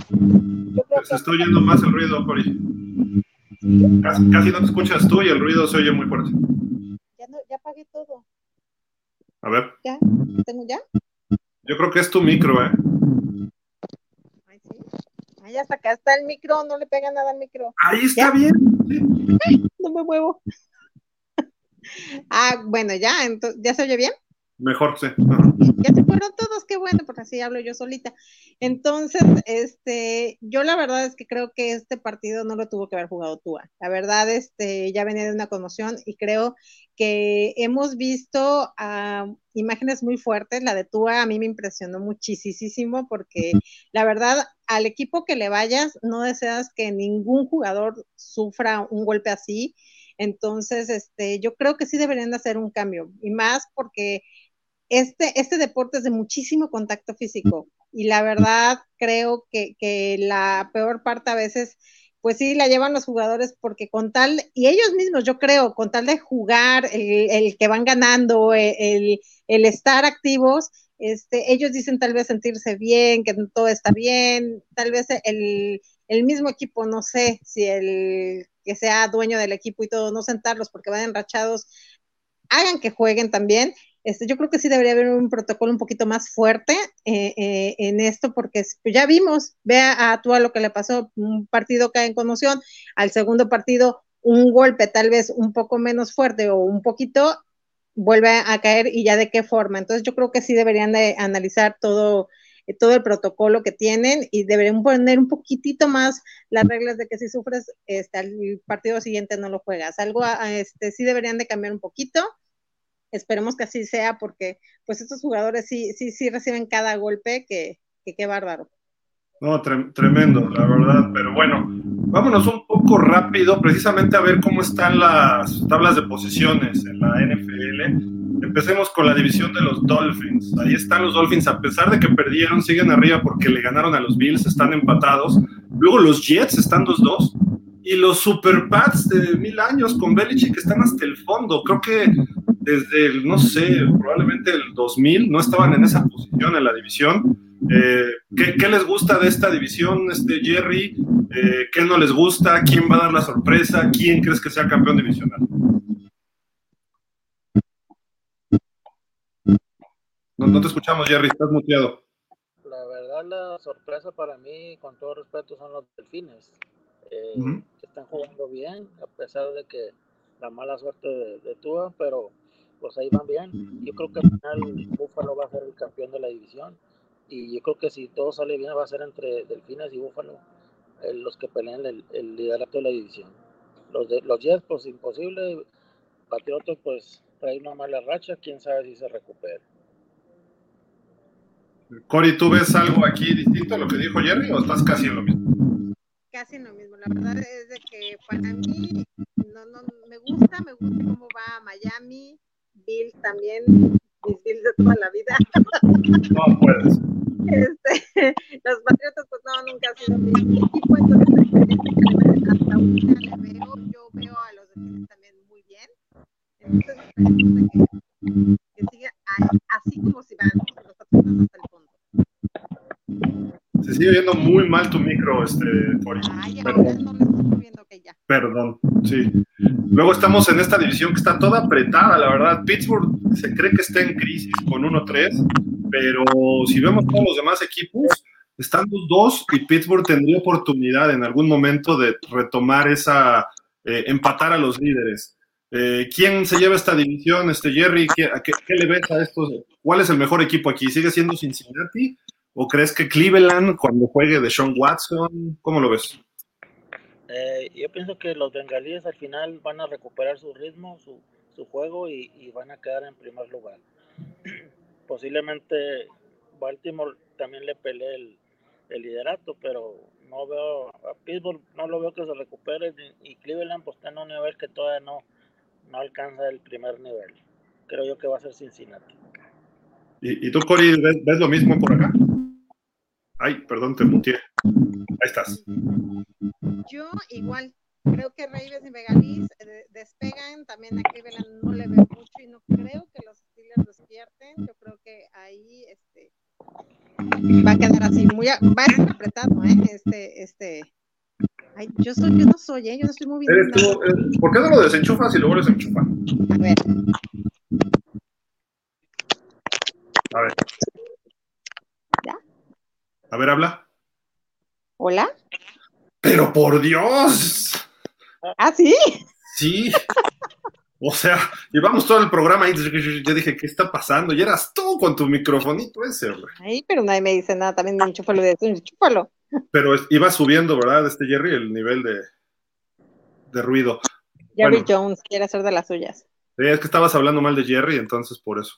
La división sur, ya se nos fue ahorita este, el buen Dani, pero 2-2 los Jaguars van de líderes, Titanes están con la misma marca, los Colts han quedado a deber muchísimo, y los Texans, aunque van 0-3-1, ha sido un equipo muy difícil, ¿no? Entonces, no dudo que tarde o temprano saquen una victoria por ahí, no de sorpresa, sino que este equipo viene, viene creciendo y viene mejorando sus niveles, ¿no? Pero aquí yo quisiera eh, declararme a favor de los Titanes, pero lo que están haciendo los Jaguares y el desarrollo que está teniendo Trevor Lawrence, creo que pueden terminar de campeones divisionales, Jerry. Así es, es, lo que iba a comentar. Para mí ahorita la sorpresa de esta división son los Jaguares. Este, están jugando bien, inclusive los juegos que han perdido los han, los han perdido apretadamente. Titanes pues sigue decepcionando, no es el equipo de la temporada pasada cuando se lesionó su corredor estrella. Y Baltimore, eh, perdón, Indianapolis, pues no se diga. No, de repente le gana uno bueno y luego pierde con uno más malo. Y, entonces, yo creo que entre Jaguares y Titanes va a estar el liderato de esa división. ¿quién gana la división y quién se queda hasta abajo? Yo creo que sí, el, hasta abajo, Indianapolis y Houston van a pelear el sótano.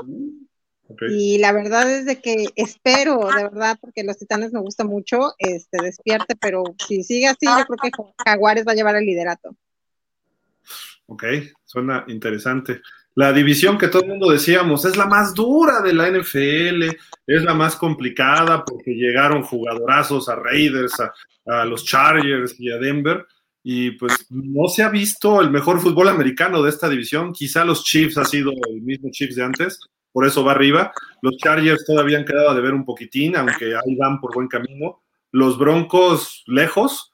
Y su Randy Gregory, que habló mal de todos ustedes, fans de los Cowboys, está fuera cuatro semanas, ¿eh? porque se lesionó en el partido contra los Raiders. Y los Raiders creo que se han quedado a deber.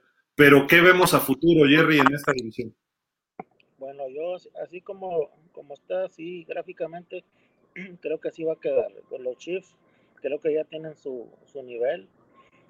Y cargadores pues es como otros equipos ganan un juego a un equipo fuerte y pierden con uno fácil. Los Broncos no han sido nada como a pesar de su de su nuevo coreback. Y Riders como dices tú es una decepción de tanto talento que ha llegado ahí. Yo creo que indiscutiblemente se queda Kansas City con el campeonato de la división. ¿Tú también, Cory? ¿Ves lo mismo? Yo también, y fíjate que, creía que los Raiders iban a hacer algo ahora con lo de Davante Adams y todo, pero no, creo que se quedarán de sotaneros y creo que así más o menos se quedará el calendario. Esperen a mis Chargers, en algún momento van a, repuntar ahí. La siguiente división nos la brincamos, ¿no? Porque ya, ya, por Dios. Me sorprenden los gigantes, ¿no? ¿Ustedes, no? ¿Con 3-1? Sí, sí, sí, sí. Me sorprende Filadelfia pero venía jugando bien, ¿no? Desde el año pasado. Me sorprende el 4-0 quizá, ¿no? Es lo que por ahí, pero no, decíamos que iba a pelear con Dallas la división, ¿no?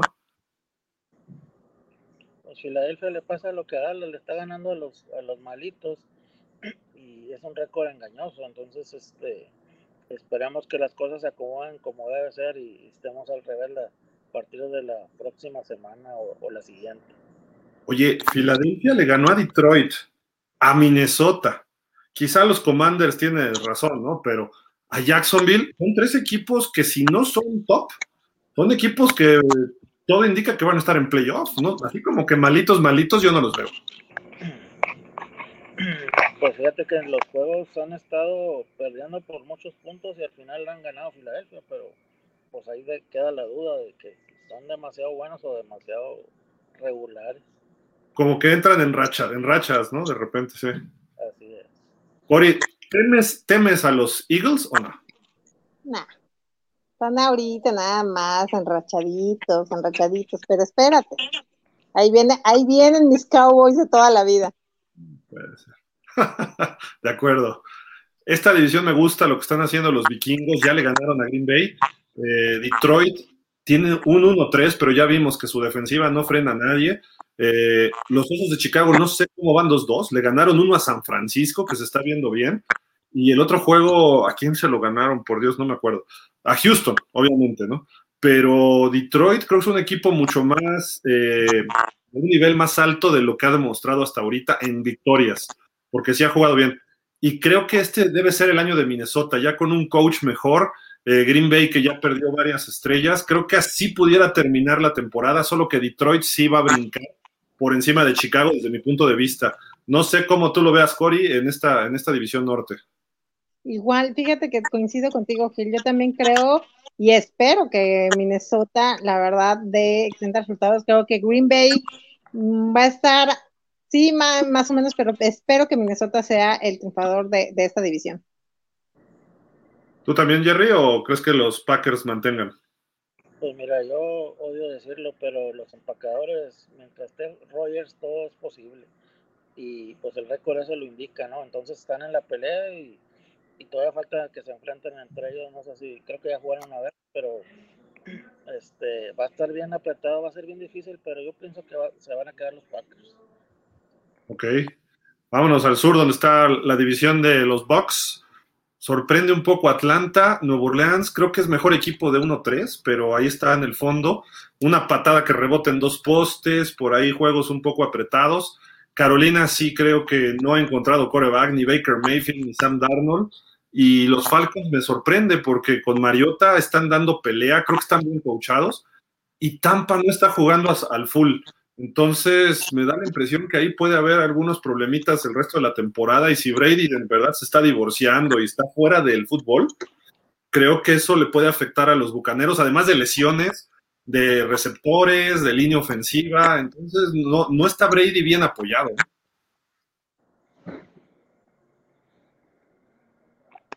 Estás muteada, Cori. Ahí está. Yo creo que Brady, si no viene al 100 con todo esto que se está comentando de él, yo creo que puede ser una temporada un poquito larga para los de Tampa.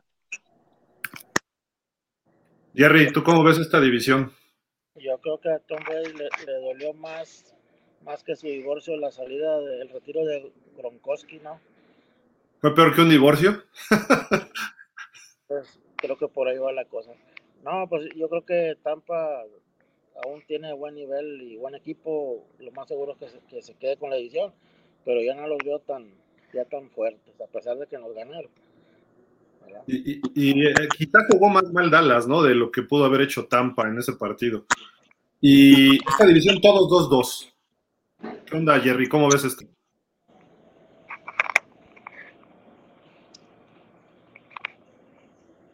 Jerry. Sí, este, eh, esta, eh, pues también está medio apretada. De hecho, está súper apretada porque todos tienen la posibilidad. ver, se ve muy bien San Francisco. Los Rams no andan bien, pero siento que van a mejorar. Y Cardenales, aunque viene un poquito más abajo, pero pues siempre. siempre... Uy, la señorita esta. ¿Quién, gana esa división, Jerry, ahorita de lo que tú ya proyectando la temporada? Yo siento que a pesar de que andan mal, los Rams van a quedar en campeón de la división. Y abajito, muy pegadito. ¿Y califican San Francisco y Rams? Sí. Ok. Jerry, sabemos que te tienes que ir ya ahorita. Este, muchísimas gracias por acompañarnos. Sabes que aquí cuando quieras te recibimos con los brazos abiertos. Eh, un saludo hasta allá, hasta, hasta el norte, hasta la frontera. Eh, estamos viendo, Jerry, gracias. gracias, al contrario, es un placer y gracias por la invitación. Todo un abrazo a Corey y a ti, este, y en la próxima, pues aquí nos vemos. ¿eh? Claro que sí, aquí es tu casa. Ok, hasta luego. Bye, te pregunto, te pregunto de esa división del oeste. Eh, vimos el partido ayer. Seattle está sorprendiendo, ¿no? Está jugando bien sin, sin Russell Wilson, ¿no? Pero, pero la verdad es de que siento que sí va a estar muy apretada también esta división. Y la verdad es que yo, igual que, que comentaba, espero que los Rams mejoren y vamos a ver, pero siento que va a estar muy apretada, ¿eh? porque también este, los 49 también puede ser que se desinflen, lo comentar sus errores cotidianos, entonces veamos qué pasa, pero de que va a estar cerrada esta división, yo siento que sí. De acuerdo, pues ahí están cómo van los standings, valga la redundancia, y este, y la proyección ahí de, de Cory y de Jerry. Déjame ver, por aquí tenemos otras comparativas. Ah, hablando de la división oeste de la Nacional, viene el juego a México. Esto publica la Universidad de Anáhuac, supongo que es para sus estudiantes. Dice, ¿quieres ser voluntario en el partido de la NFL en México?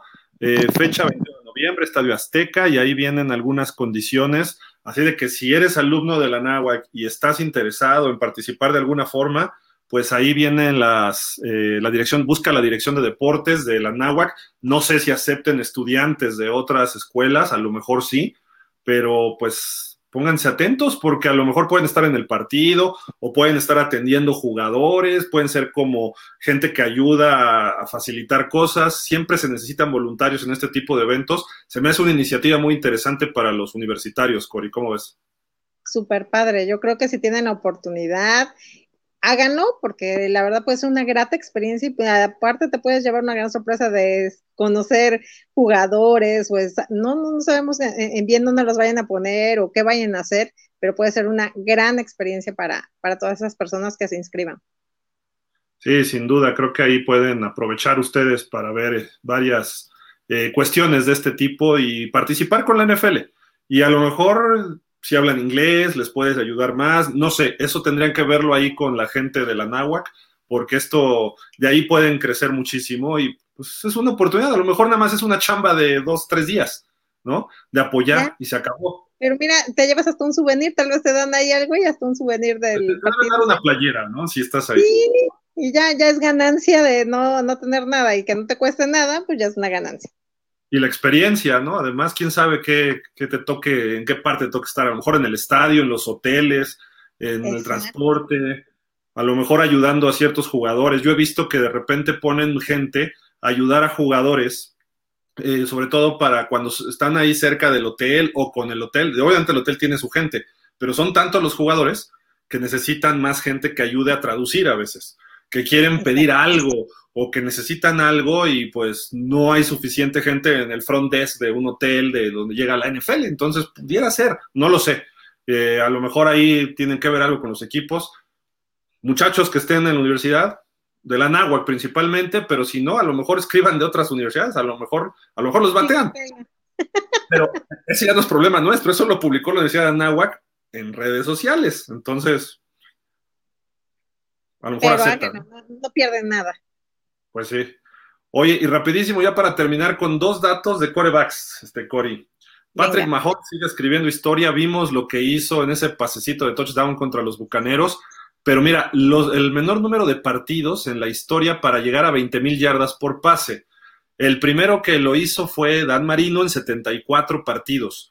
Andrew Locke lo empató y Matthew Stafford lo hizo en 71. Patrick Mahomes nada más necesitó, o sea, siete menos que Marino, cuatro menos que Stafford.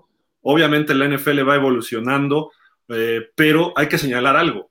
Los tres corebacks de abajo jugaron desde su temporada de novato y Mahomes no. O sea, es el número de partidos como titular, pero eh, si hubiera jugado desde su primera temporada, probablemente hubiera sido hasta menos partidos, ¿no? No, no, cuenta la primera temporada, son juegos de titular, pero lo que está haciendo Mahomes y de repente el domingo mucha gente estaba diciendo, a ver, están hablando de Josh Allen, que es el mejor coreback, y ahí está Mahomes. Sí, Mahomes, la verdad, a mí me encanta verlo jugar porque de verdad puede darte la voltereta del juego totalmente. Es un hombre que realmente sí te puede cambiar el partido de ir abajo, puede darle totalmente la vuelta y ganarlo y hasta veces por mucha distancia. Entonces, estos números hablan de lo que es Mahomes, un gran quarterback que la verdad todavía nos va a dar muchísimo de qué hablar y yo sé que va a seguir rompiendo récords y las estadísticas va a ir subiendo porque realmente es muy, muy bueno en lo que hace. Y pues bueno, hablando de un quarterback que ha sido importante en los últimos años, Russell Wilson pasa a los Broncos de Denver y se quedó Gino Smith en su lugar. Gino Smith le está ganando en todo menos en el récord, van 2-2 pero jugaron estos equipos y ganó Seattle. Digo, no, fue por culpa de Wilson ni de Gino, ¿no? Fue culpa del coach. Pero si dices, ya entendemos por qué se deshizo Seattle de Russell Wilson, o qué está pasando. ¿Cómo ves esto, Cory? Ya sé, o sea, a mí también me, sorprende porque digo, todos estábamos con la idea de que Russell iba a, romperla y en grande, pero la verdad, ver estos números y ver cómo van, la verdad es que es, lo que me encanta de la NFL, que realmente este, a veces puedes apostar por un quarterback que va a ser impresionante y ve, o sea, ya, ya están en, las estadísticas y son las que no, no te mienten. Entonces yo creo que todavía van a dar para más, ¿eh? Va, nos van a sorprender y vamos a estar hablando de estos dos quarterbacks, pero la verdad es de que sí, sí lo están haciendo y la están haciendo bien y a ver qué pinta, porque apenas, pues vamos, ya, ya estamos calentando motores, ya. Cori, ¿cómo andas de tiempo? Porque para leer comentarios. ¿Bien? Bien, bien. Entonces, los voy leyendo. Buenas tardes, señores y señorita, ¿cómo están? Dice Jorge Humberto. Lo de los campeones Rams, muy mal, y al parecer ya viene Mr. Odell Beckham. Odell, las cosas están saliendo de control. Yo sí creo que hay crisis en Rams, ¿eh? Sí, sí, sí. Y, va a ganar Dallas el próximo domingo, es el juego, ¿no? Muy bien, espero que no me estés echando la sal, pero bien. No, no, no, y son mis Rams de toda la vida. Digo, tendría que dar un partidazo Matthew Stafford, pero mira, los Rams no pueden correr el balón contra una defensiva muy buena de los Niners y se va a enfrentar a lo mismo contra Dallas. Eh, si no es con Cooper Cup, por ahí tienen al ala cerrada Tyler Higby y los demás receptores ni sus luces.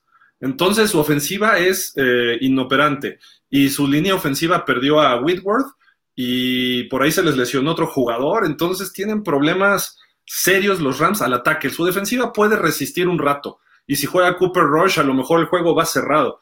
Pero Dallas trae mejor momento y, ojo, los vaqueros, o sea, si le ganan los Cowboys a los Rams, tampoco son los Rams del año pasado, ¿eh? Sus dos victorias de los Rams, Atlanta y no me acuerdo del otro. Y no por menospreciar a Atlanta, que está jugando regular, tirándole a bien. el otro partido fue Arizona, que también ha estado muy regular, ¿no? Entonces, ojo, yo sí creo que puede ganar Dallas. Miguel Darío Pérez dice, saludos, buena tarde, Damián Lascano. Hola chicas y chicos, buenas tardes y saludos para todos mis 49ers. Son un equipazo a pesar de Shanahan y el guapo Jimmy G. La defensa es de playoff y mientras Jimmy no meta la pata, ahí estamos para playoff. Ande pues. Estamos de acuerdo. Dice Jorge Humberto, de los Power Rankings, ahora los Dolphins es el 10, en otro el 8 y en CBS es el 6. Y alguno que perdieron como Ravens y Tampa.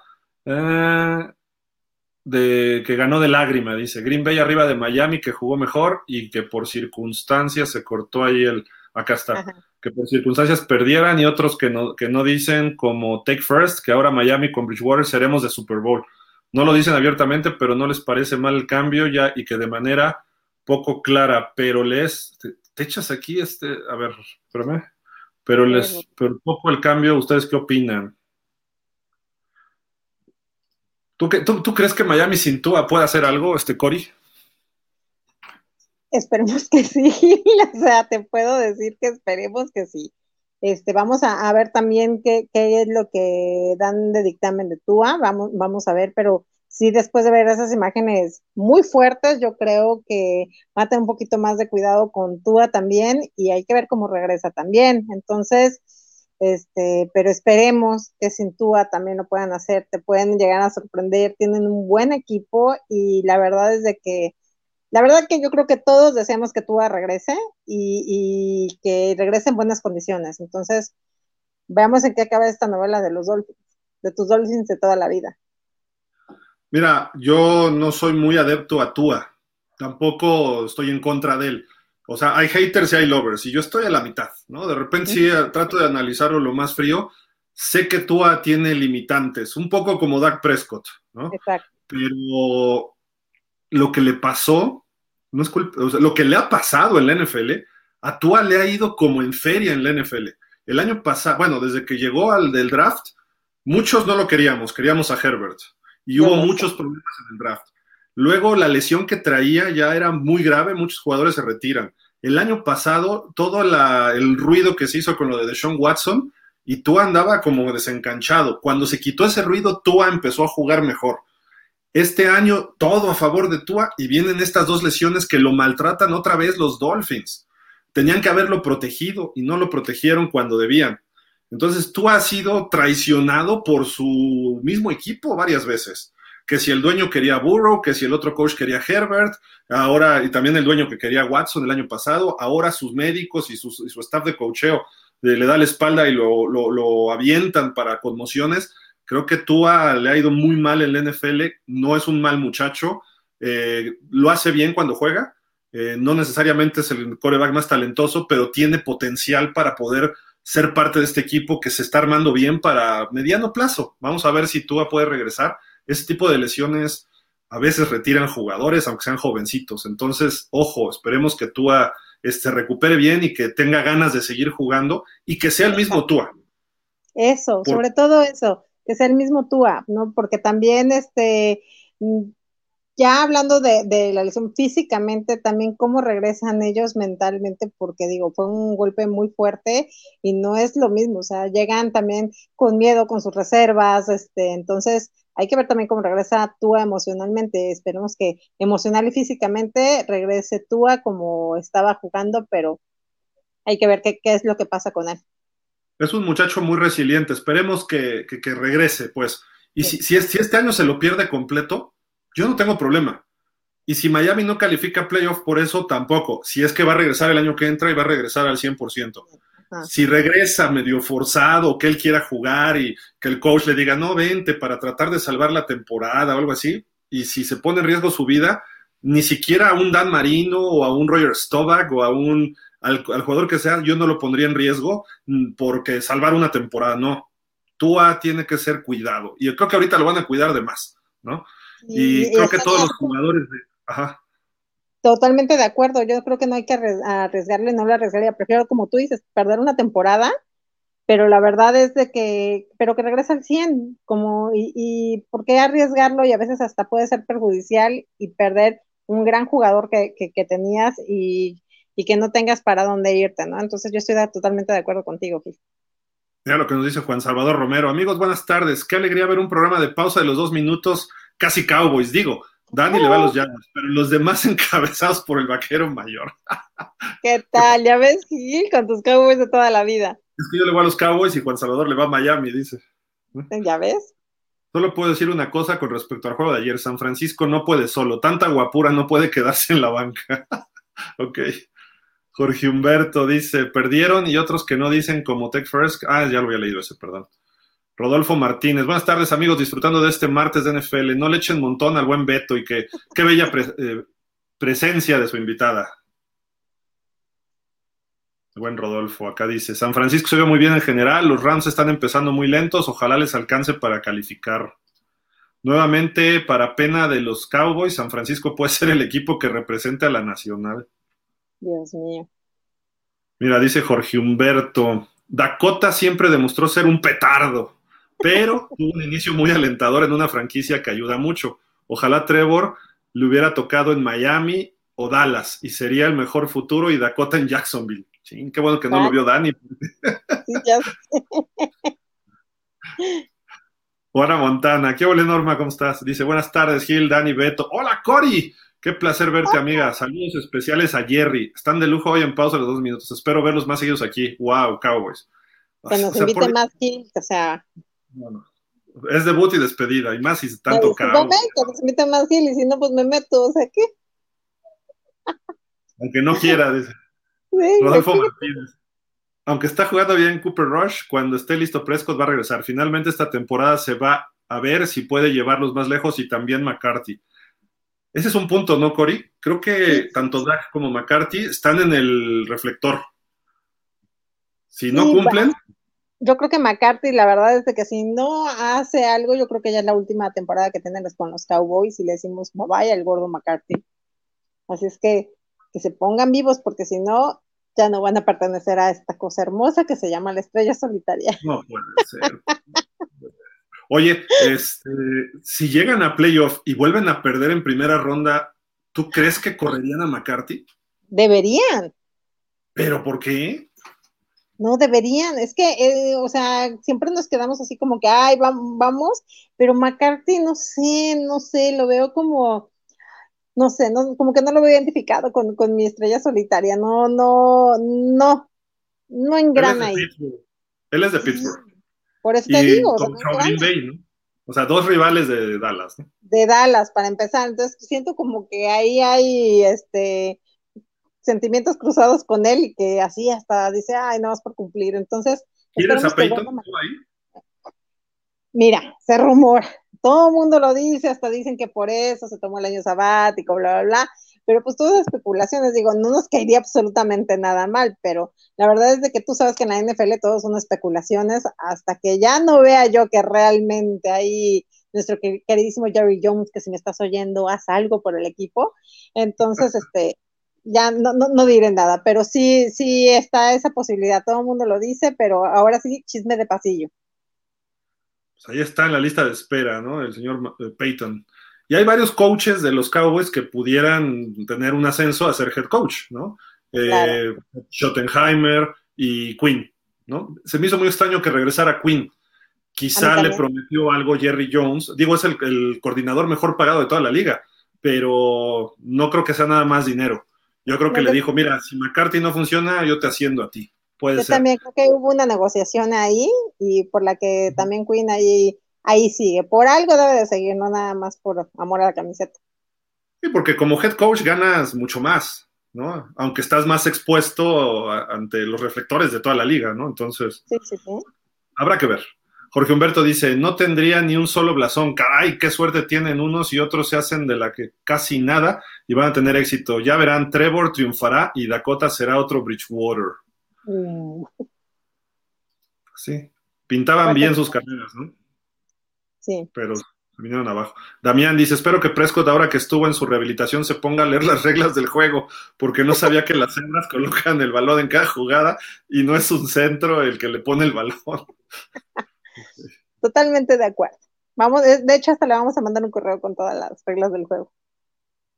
Rodolfo Martínez, así como están jugando los Rams, deben ganar los vaqueros, de los que se deben cuidarse de las águilas, del América. No, Rodolfo. Ay, no, bueno. Ibas también tu comentario hasta que me Sí, yo también hasta dije, ok, vamos bien y ya. Y al final, no, no, no me gustó ese comentario. Digo, Filadelfia no tiene nada que ver con el América, por Dios, Rodolfo. Si dejan a Cooper Rush de titular, adiós carrera de Prescott y la millonada que le pagaron. Pues puede ser. Dice Jorge Humberto, ¿cómo ven el inicio de Kenny Pickett? Muy sobrevalorado, ¿no creen? Piensan que si, que si es mejor que Trubisky, pero con todo respeto, lo de este muchacho, como lo de Zap, eh, era Sipe, ¿no? Algo así, el de los, de los Pats, ¿no? Se está sobre reaccionando. ¿Qué piensan de los jovencitos? ¿Tú, tú, tú viste a, Pickett el domingo con Pittsburgh, que jugó? Decente, ¿no? Jugó, cumplió. Le interceptaron tres pases, pero anotó dos touchdowns corriendo es que eran unos por otras, o sea, como tú dices, así como que cumplió y te quedas con, sí te interceptan, pero también como que se reivindica al hombre, pero, hijo, no, no, no me termina de convencer. Digo, yo, yo creo que este chavo lo están aventando, ya va a ser titular esta semana y van, ¿contra quién va Pittsburgh? Ahorita les digo exactamente, pero se me hace que lo están exponiendo un poquito de más. Sí fue primera ronda, pero fíjate, viajan a Búfalo y la defensiva de Búfalo es brutal. Ve, lo que le hicieron a Tua. Sí, sí, sí. El domingo ve lo que le hicieron a Lamar Jackson. Yo ahí sí siento que, va a haber problemas. Contra Bills no creo que... O sea, hay que ver. Obviamente no tiene nada que perder. Y Trubisky también no ha dado lo que se esperaba, ¿no? Aunque Trubisky creo que cuando se, se enracha lo hace bien, pero eh, yo creo que Piquet va a tener una buena carrera, pero ahorita lo aventaron a los Leones y ahora sí que, como decía mi papá, a la guerra sin fusil, ¿no? Sin fusil. Entonces, pues vas ahí a, ver qué pasa y a ver cómo va. Pittsburgh tiene buen equipo, ¿eh? En general, tiene talento. Si, si corren bien el balón, a lo mejor le quitan presión a Piquet, pero ya platicaremos de eso el jueves en la previa, ¿no? Y decía algo más por acá, no, de Piquet, ¿no? Rodolfo Martínez. Ah, y lo de Saipo, Sipe, este, pues jugó bien, ¿no? Vamos a ver. Vamos a ver cómo, cómo va evolucionando. Sí, vamos, vamos a ver ahí con los Pats. Rodolfo Martínez dice, se mancharon con Beto los Rams, esos gorilas contra el pobre flaquito, además el humo de color rosita. ok. Jorge Humberto, ¿cómo ven la apuesta de Lions? ¿Va Pats? Todos piensan que ganará Detroit. ¿Ustedes creen? A mí me gusta más Atlanta. Creo que Arthur Smith está haciendo un buen trabajo. ¿Qué opinan? Detroit está sólido, pero sí está permitiendo muchos puntos. Ya lo dijo Dani, ¿no? Sí, sí, sí. Y Atlanta. No, yo, está, está difícil ahí dar un, pero sí, Detroit también lo he visto como que va bien. No creo que dé mucho, ¿eh? Sí, no, igual, pienso que no. Están bien coachados, pero no creo que dé más. Mira, tienes fans, Cory y Rodolfo Martínez. Con todo respeto, qué guapa estás, Cory. Deberías ser Dolphin. Mira, esos cabellos rubios, esos ojos claros, tapatíos, con una un jersey aguamarina. Serías solo de, solo de, Dan Marino. Solo Dan Marino, de Dan Marino, nada más. Ah, bueno. es lo que yo digo. Solo me pondré un jersey de Roger Staubach de los Cowboys. Ah, ya ves, yo nada más de Dan Marino me pondría una de los Dolphins. Todos los demás Cowboys, bueno, Tom Landry también lo respeto mucho, pero todo lo demás de Cowboys, fuera de eso, nada, nada. ¡Calla! O sea, ¿de plano? Me pondría el sombrerito de Tom Landry con el jersey de Roger Staubach y ya. Y eso porque son solo famous. oh, ay, o sea, por favor.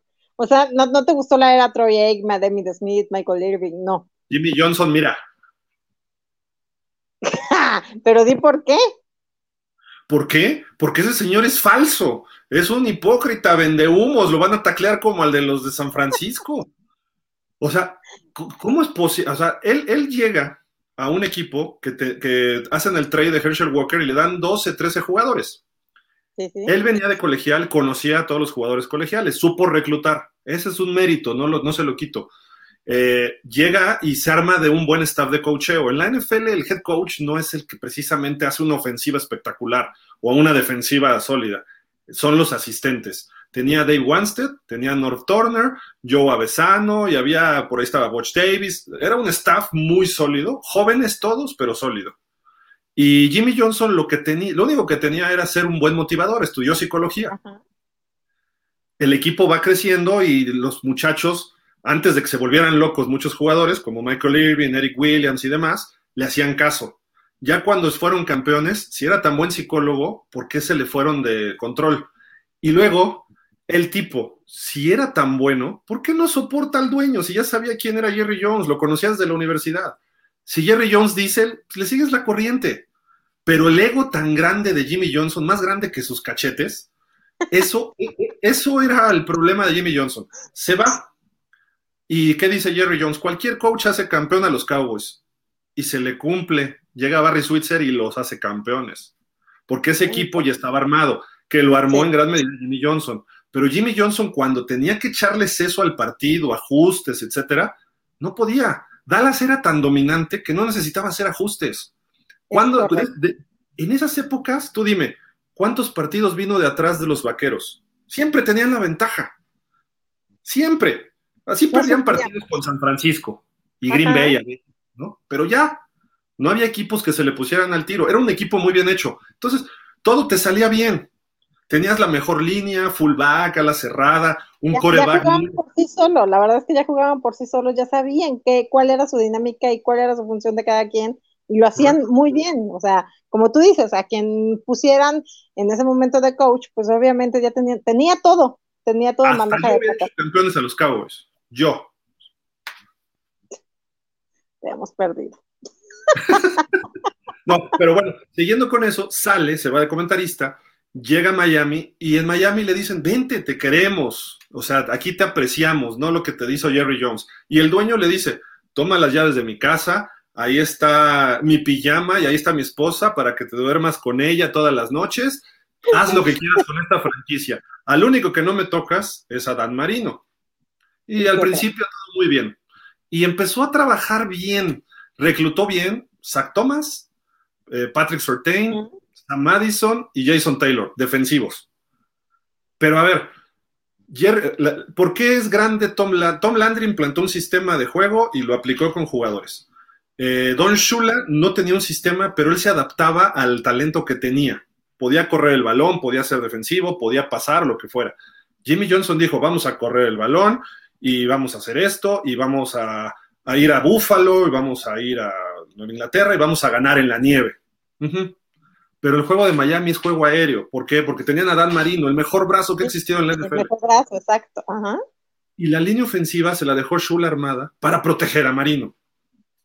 Y Jimmy Johnson, vamos a correr. No podían correr. Que, creía que un tal Karim Abdul-Jabbar era su Smith. Creía que Stanley Pritchett era este, Moose Johnston. Pues no. no. No, no, era lo mismo. Su defensiva fue, armó una buena defensiva. Y se fue con una derrota 17-3 ante los Pats en playoff con Pete Carroll. 38-3 contra Denver de Mike Shanahan. Y 62-7 contra los Jaguars con Tom Coughlin. Se fue en un partido de 99 en Thanksgiving en Dallas, que yo estaba ahí, nadie me puede decir que no, lo vi salir a las conferencias llorando porque lo blanqueó 20-0 Dallas. Marino estaba que no lo creía, pero Jimmy Johnson llorando. No le pudo ganar a Dallas en dos ocasiones que los enfrentó. Dices, tenía marca perdedora contra Don Shula. Si no tienes el equipo bien armado, no podía funcionar. Los grandes coaches se adaptan y sacan lo mejor de sus jugadores. Por eso digo que es un fraude como coach. Como scout, creo que ha sido de los mejores. Reclutaba bien, veía bien el talento y sabía y quizá como motivador. Pero fuera de eso, para mi gusto, Jimmy Johnson no debería estar en el Hall of Fame. Así. Digo yo. He dicho. He dicho. Se tenía que decir y te dijo. Yo sé que en la historia de Cowboys es alguien importante, pero. Muy. Pero ya a nivel liga. A nivel Miami no hizo nada. ya, hablando, ya hablando en general, ya hablando en general, ya en su trayecto, no nada más con Dallas, sino con todos los equipos, obviamente en Cowboys es muy querido por la época que estuvo con nosotros, pues obviamente fue muy buena, fue una época muy buena para nuestros Cowboys, entonces es muy querido por la gente de la estrella solitaria que nos ponemos de pie, sí. Y a nivel NFL tampoco creo que sea tan impactante. Eh, es mejor analista que coach, pero bueno, en fin, ya, vamos a pasar de No me hagan enojar. Jorge Humberto, me debo saludarlos. Señor Gil las Cage, nos escribimos en Dolphins por la noche. Que pasen excelente noche. Hasta luego. Gracias, Jorge Humberto, igual. Joel de la Cruz, hola, buena tarde. Cuidado con los Niners. Quiero a Eagles en postemporada. Válgame. Se, ven bien los dos equipos, ¿eh? Hasta ahorita. Sí, sí, sí. Dice Joel, al momento es en teoría el mejor de la nacional, los Eagles. En teoría. Sí. Sí, sí, creo que sí. Dice también, siguiente domingo, iré con Dallas contra Rams, un acérrimo rival clásico de San Francisco. Le conviene a mis 49ers para colocarse como líderes de división. Sí, correcto. Rafa Rangel, buenas tardes a todo el staff, excelentes analistas. Dani Duval, no le des ideas a Gil, va a querer a Dak para Miami. Sí, ya tiene, no, les he dicho, pero ya tiene la playera de Dak. Y con el Aquamarina siempre, y hasta por eso le hace cuatro y todo, es, es Dak Lover.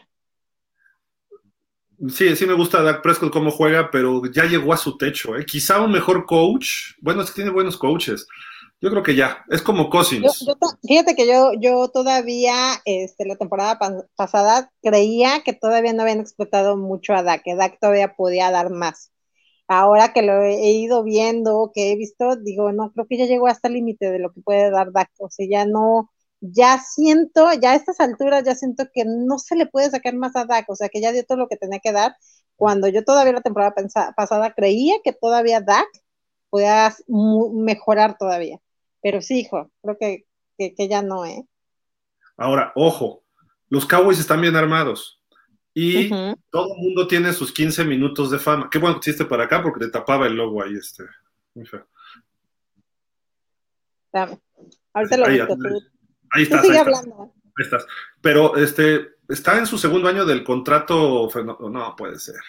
El contrato, que le, del contrato que le dieron. Entonces, todavía creo que entre este año y el que entra, mientras los Cowboys encuentran su siguiente coreback. Pero todo el mundo tiene sus 15 minutos de fama. Y si no, pregúntenle a Nick Foles. Claro. fue campeón. Jared Goff llegó con los Rams a un Super Bowl y no son corebacks o son a lo mejor del nivel de Dak, a lo mejor hasta menos, ¿eh? O sea, ya habría que hacer más análisis y todo, ¿no? Pero yo creo que Dak puede ser ese coreback, perdón, de campeón. Sí, sí puede serlo, ¿eh? Y con Dallas. Yo, yo también lo creía, te lo juro que yo era la típica Dak Lover de que sí, da, crean, tenganle fe, y este, ahora que vuelve de, su lesión, que, duró fuera toda la temporada, yo pensé que Dak volvería y que se nos haría campeones, pero Dios, cada vez que lo veo jugar siento que, que nos falta un poquitito más de Dak y que hay que sacarle más provecho a Dak, pero esperemos, esperemos que me calle la boca y que me digas, Gil, te dije, ya ves que Dak está mejor, prefiero mil veces que me calle en la boca. Entonces esperemos que Dak saque Yo lo que es que Dak ya llegó a su techo, eso sí, y yo lo defiendo, pero ya llegó a un techo. Por más que defienda yo a Tannehill, o a Garópolo o a Cousins, ya tienen hasta ahí. Pero puede ser campeón. Y, este año puede ser campeón, te voy a decir cómo. Los Cowboys que sigan ganando algunos, vamos a suponer que ganen tres de los siguientes seis y después vienen fáciles, se metan a playoff, igual hasta le ganan la división a los Eagles. Si le ganan uno a los Eagles. O sea, si son campeones divisionales, tienen un juego en casa. Con suerte, Green Bay no está jugando bien. Tampa no está jugando bien. Los Rams no están jugando bien. Minnesota y San Francisco son los equipos emergentes, creo yo, que están empezando a levantar. Y Filadelfia, obviamente. Dallas está al nivel de ellos o hasta mejor, en general, en muchas cosas. Dallas puede terminar de sembrado uno.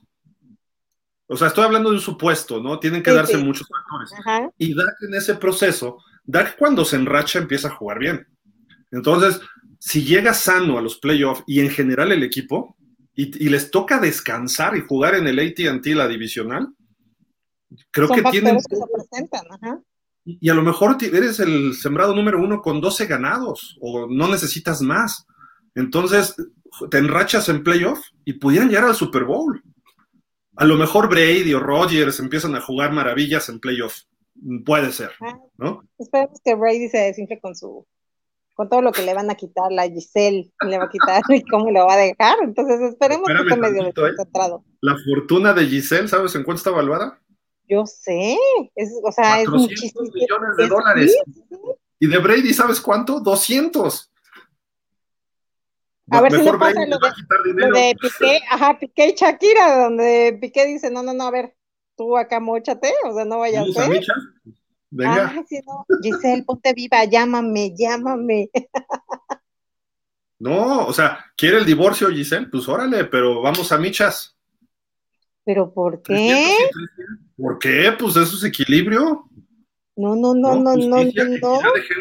¿No? ¿Para qué, ¿Para qué desinfla balones el otro? A ver. Ah, bueno, es otra cosa. La, la, la, otra está, ¿sabes cómo es, su dinero? Pues, es este, el karma kill. Giselle, tú ¿Cómo ganó su dinero Giselle? Modelando ropa interior, por Dios. Qué bonito, con el sudor de su frente que quería la... al gimnasio todos los días, no es fácil. Es una flaca que come todo y se le va a los pies. ¿Y qué? Pues, a ver, ¿quién tiene esa fortuna? Ya quisiéramos muchísimo tener esa fortuna. No, bueno, pero Tom, Tom, Brady lo que trabaja para ganar sus partidos y lo, lo que le ha invertido él en su, en su este, preparación física, mental, el estudio, desgaste. O sea, ¿quién, ¿quién, le deja más a la sociedad? En realidad ninguno, pero Tom Brady un poco más. bueno, está bien. Hay, hay, hay, que nos cuenten cómo, cómo quedaron. Que le saque dinero Tom Brady a Giselle. Oye, ¿sabes qué? ¿Cuál es el problema que dicen? Que Giselle le está reclamando de que tiene, casi no pasa tiempo con su familia. tiene razón y se entiende. Y Giselle es brasileña, es más latino su, su, su formación.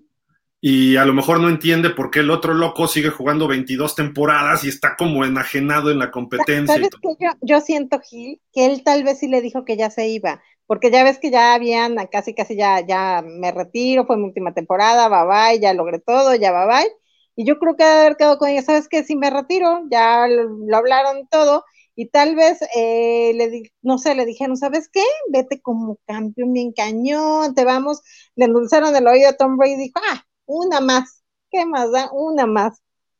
Y no le gusta a Giselle porque tal vez le el otro ya le había dicho que ya vacaciones eternas, vámonos a donde quieras, ya voy a estar en casita y todo, y que dijo mi mamá que siempre no, y pues como buena, como buena brasileña de haber dicho, no, aquí mis pantalones truenan y bye bye, tú dijiste que te ibas y no te vas, ahora. Por ahí hay un rumor, es rumor que hay una chica en Miami que está ahí muy pegadita a Tom Brady. Oh my goodness. Oye, pero también, ¿viste el rumor del Antonio Brown con la foto de Giselle? No, entendí qué rollo. O sea, yo a lo mejor Antonio Brown quiere ahí con Giselle. está diciendo, si ya está sola, call me, baby, call me. ¿Y no viste el video de Antonio Brown la semana pasada?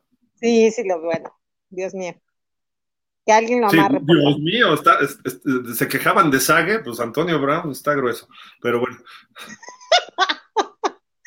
No, vamos a otro tema ya, porque esto ya Impresionante. Impresionante, Antonio Brown. Ay, ya me sentí como mentaneando. No, no, ya esto, derivó en chismes. Ya, vámonos. Cooper Rush, dice Werner Rettig, debería quedarse, por lo menos hasta que pierda un juego o en algún momento del partido contra Filadelfia si va perdiendo, aunque Dax sea mejor. Lo dictará el hecho de que el equipo no esté funcionando ofensivamente. Washington tuvo 130 yardas en castigos se dispararon en los pies, Dallas aprovechó. Y eso que Washington tienen buenos coaches, no sé qué, le esté pasando. algo le falta a ese equipo de los Commanders. Y que los reyes de los castigos somos nosotros, o sea, eso es algo que, ahora se invirtió, milagro. Está bien. Una de cal por todas las de arena. Dice Joel de la Cruz, me comenta mi hermano que es y la defensa de Dallas en ese ritmo podría comparársele con la del juicio final. Uh. Híjole, Puede ser. Digo, si, si siguen en ese ritmo, es que no les han metido más de 19 puntos en cuatro partidos. Está muy bien. Igual de San Francisco. muy bien, ¿eh? Tu hermano Joel, muy bien. Dale algo muy bueno en Navidad porque es muy sabio. pues creo que va muy bien Dallas en ese sentido, ¿eh? Vamos a esperar a ver cómo se. Que mantengan el ritmo, que creo que lo pueden hacer. Ah, ¿sabes de quién a lo mejor portaría un jersey también? De Leighton Banderesh. Banderech es muy bueno, muy, muy bueno. La verdad es de que sí, a mí también me gusta mucho Banderech. Sí, yo, yo creo que él es el mejor defensivo, aunque Micah Parsons está haciendo lo que está haciendo, pero Banderech lo lleva haciéndolo rato, es un jugador que corre, que sí, las lesiones ya han afectado, ¿no? Pero cuando está sano, juega al máximo nivel. Juega al máximo nivel. El cardenal, el cardenal nos dice, más ofensivo es ver la cara del sangre pesada de Daniela. ¿Será Daniel y le puso Daniela? No sé. ¿Quién sabe? De Daniel Constantino Marino, aunque de quién hablas, pero bueno. Rodolfo, por favor, no echen a perder tan buen programa hablando del soccer, gracias. Ah, ¿Tú, tú dijiste del América, Rodolfo. ¿Qué volé? Sí, yo no, siquiera hemos dicho nada acabaste el programa, Rodolfo. Sí, dijiste de las águilas. Chivas, ¿no? Joel dice, Lawrence como jugador colegial fue ganador, refrescaría la división sur. Raiders va a escalar y dice, ya debe perder Filadelfia, están se la están creyendo. Eso sí. A toda águila le llega su santito. Nos dice por acá, a Cowboys Nation Sonora, saludos. Mañana no se pierdan su programa a las 6 de la Ciudad de México, cuatro de ellos. Estará ahí eh, Aaron Ungar, Irán Rodríguez, eh, Norma Osuna y el colaborador especial que, tienen. Mis respetos para Luis Fernando Pérez, allá que trabaja con Somos Cowboys. Buenazo. No, bueno, increíble, un gran periodista, analista, eh, viaja con el equipo, en fin, o sea, es una adquisición fenomenal de, Cowboys Nation Sonora. No se lo pierdan, lo compartimos en pausa, pero sigan a Cowboys Nation Sonora porque ahí de verdad están haciendo muy buena labor. Excelente. Y aquí nos escribe Juana Montana, que es Norma, coincido con ese comentario, pero no sabemos cuál, este, o sea, dinos cuál. Un excelente programa, Gil, muy vaquero. Creí que estaba en otro. Cowboys Time le llaman. Saludos, mi El Cowboys Time es el programa de ellos. Ya, ya lo anuncié. Norma. José Espósito, saludos amigos.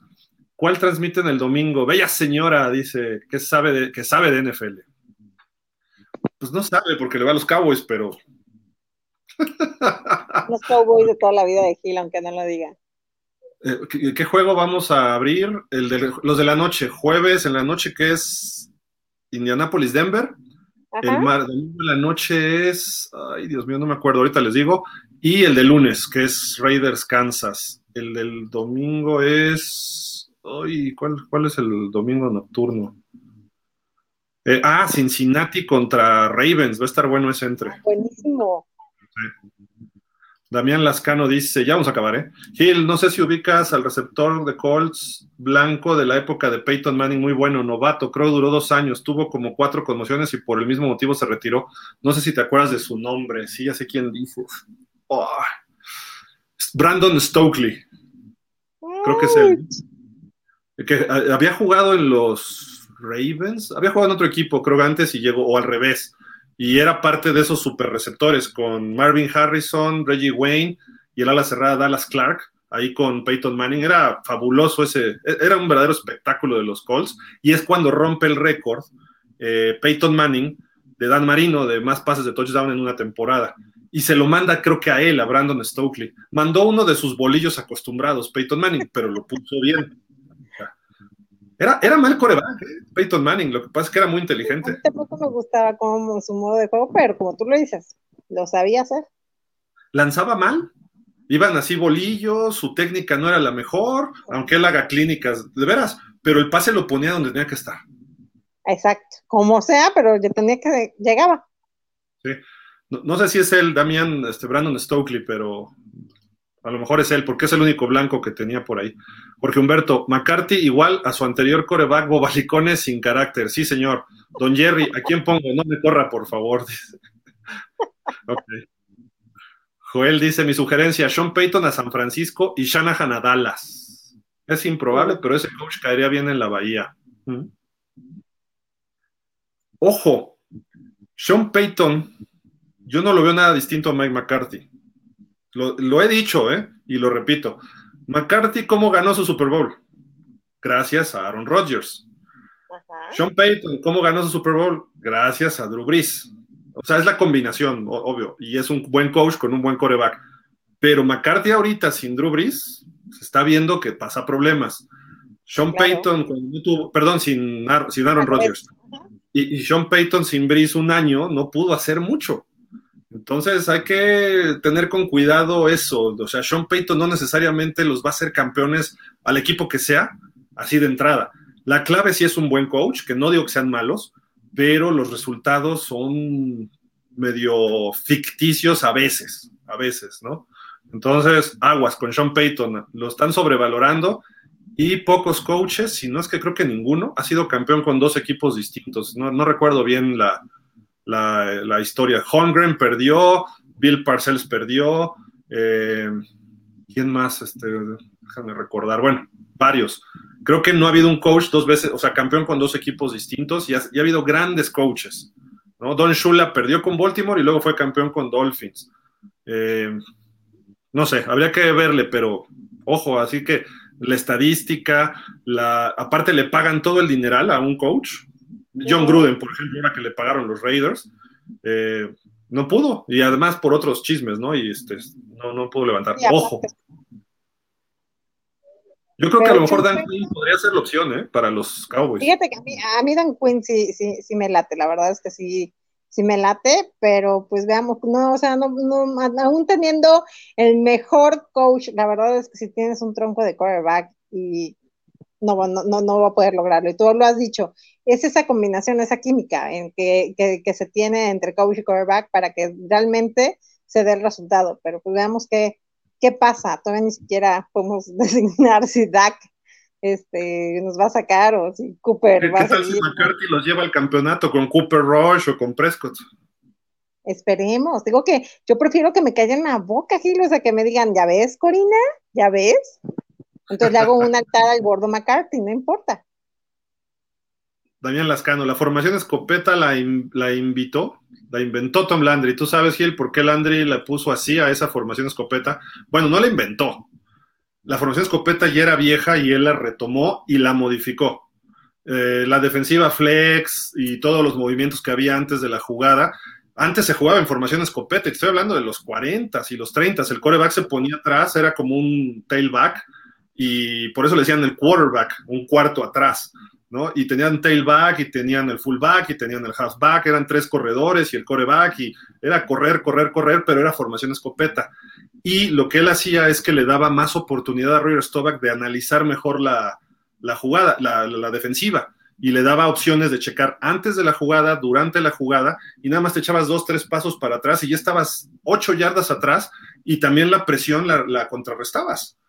Entonces, él la pulió y después este, ya todo el mundo la maneja, ¿no? Hoy en día, la formación pistol, la escopeta y que si la wildcat, en fin, ¿no? Hay, miles. Pero así que de inventarla, inventarla, no. ¿eh? O sea, no, tampoco le... Lo, lo que pasa es que revolucionó muchas cosas Tom Landry, ¿no? Eso sí. Eso es, eso es muy cierto. Era un genio el tipo, ¿no? Juan Salvador Romero, ya acabó por fin su análisis del fan, se me quedé dormido. Juan Salvador, tú no juegas Mac Coronel, saludos al tío Uriel González, el fan número de Rams. Ayer le dediqué ese jueguito de mis 49. Saludos al buen Uriel, sí. Juan Salvador Romero dice: Lo que pasa es que no hay techo para seguir mejorando. Acuérdense que una leyenda, John Elway, ganó un Super Bowl hasta los 38. Dak perdió esa magia cuando recibió su contrato. Dice mi amiga Patricia Ballesteros Astorga que Garópolo no tiene techo, que para él el límite es el cielo. Ay, Dios mi vida. Okay. Y dice Juana, NFL puro chisme. Pues es que así es la NFL también. Juan Salvador, pues de Johnny Depp, el siguiente macho alfa es Tom Brady. Si logra que Giselle Bunge le dé la mitad de su fortuna y la pensión alimenticia. Johnny Depp ya puso el camino.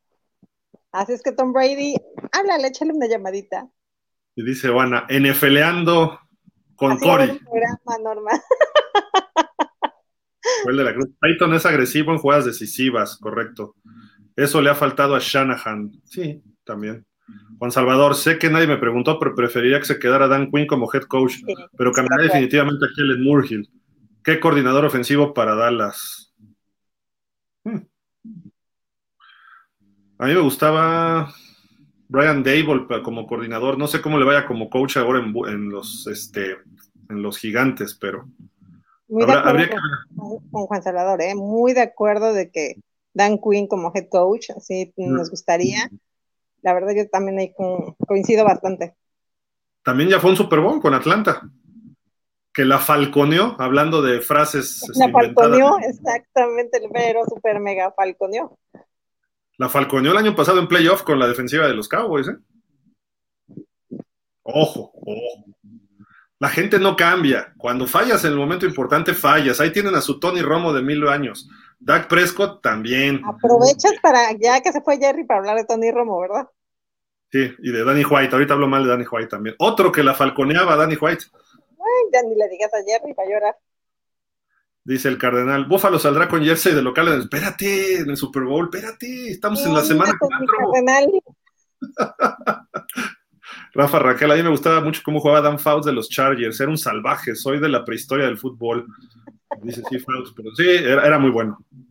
Eh, él, sobre todo el, plan de juego de Don Corriel, reinventó el juego aéreo, le decían Air Corriel, las líneas aéreas Corriel, y Dan Fouts con Wes Chandler, John Jefferson, Charlie Joyner, Kellen Winslow.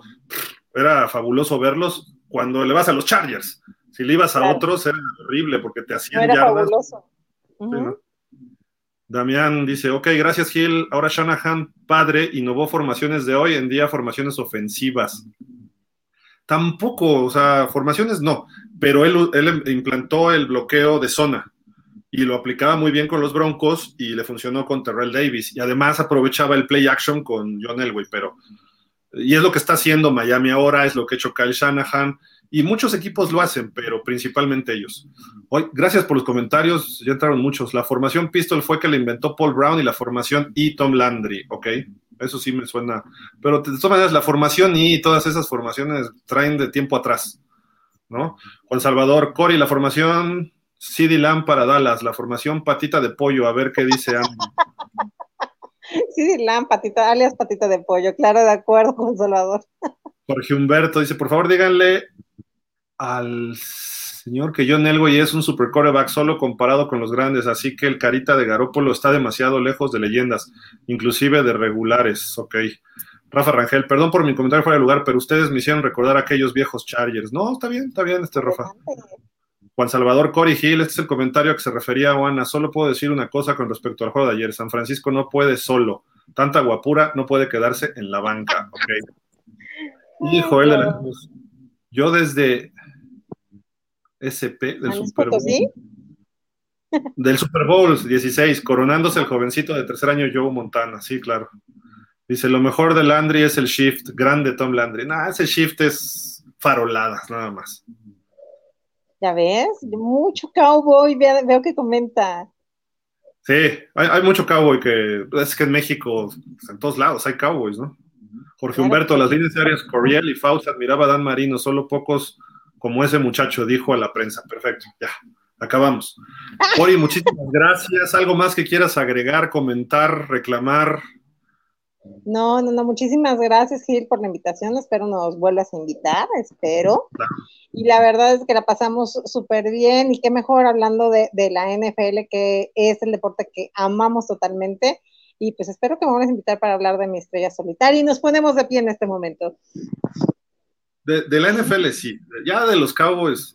aquí, aquí Cowboys sí lo mencionamos, pero es una 32 parte del programa, ¿ok?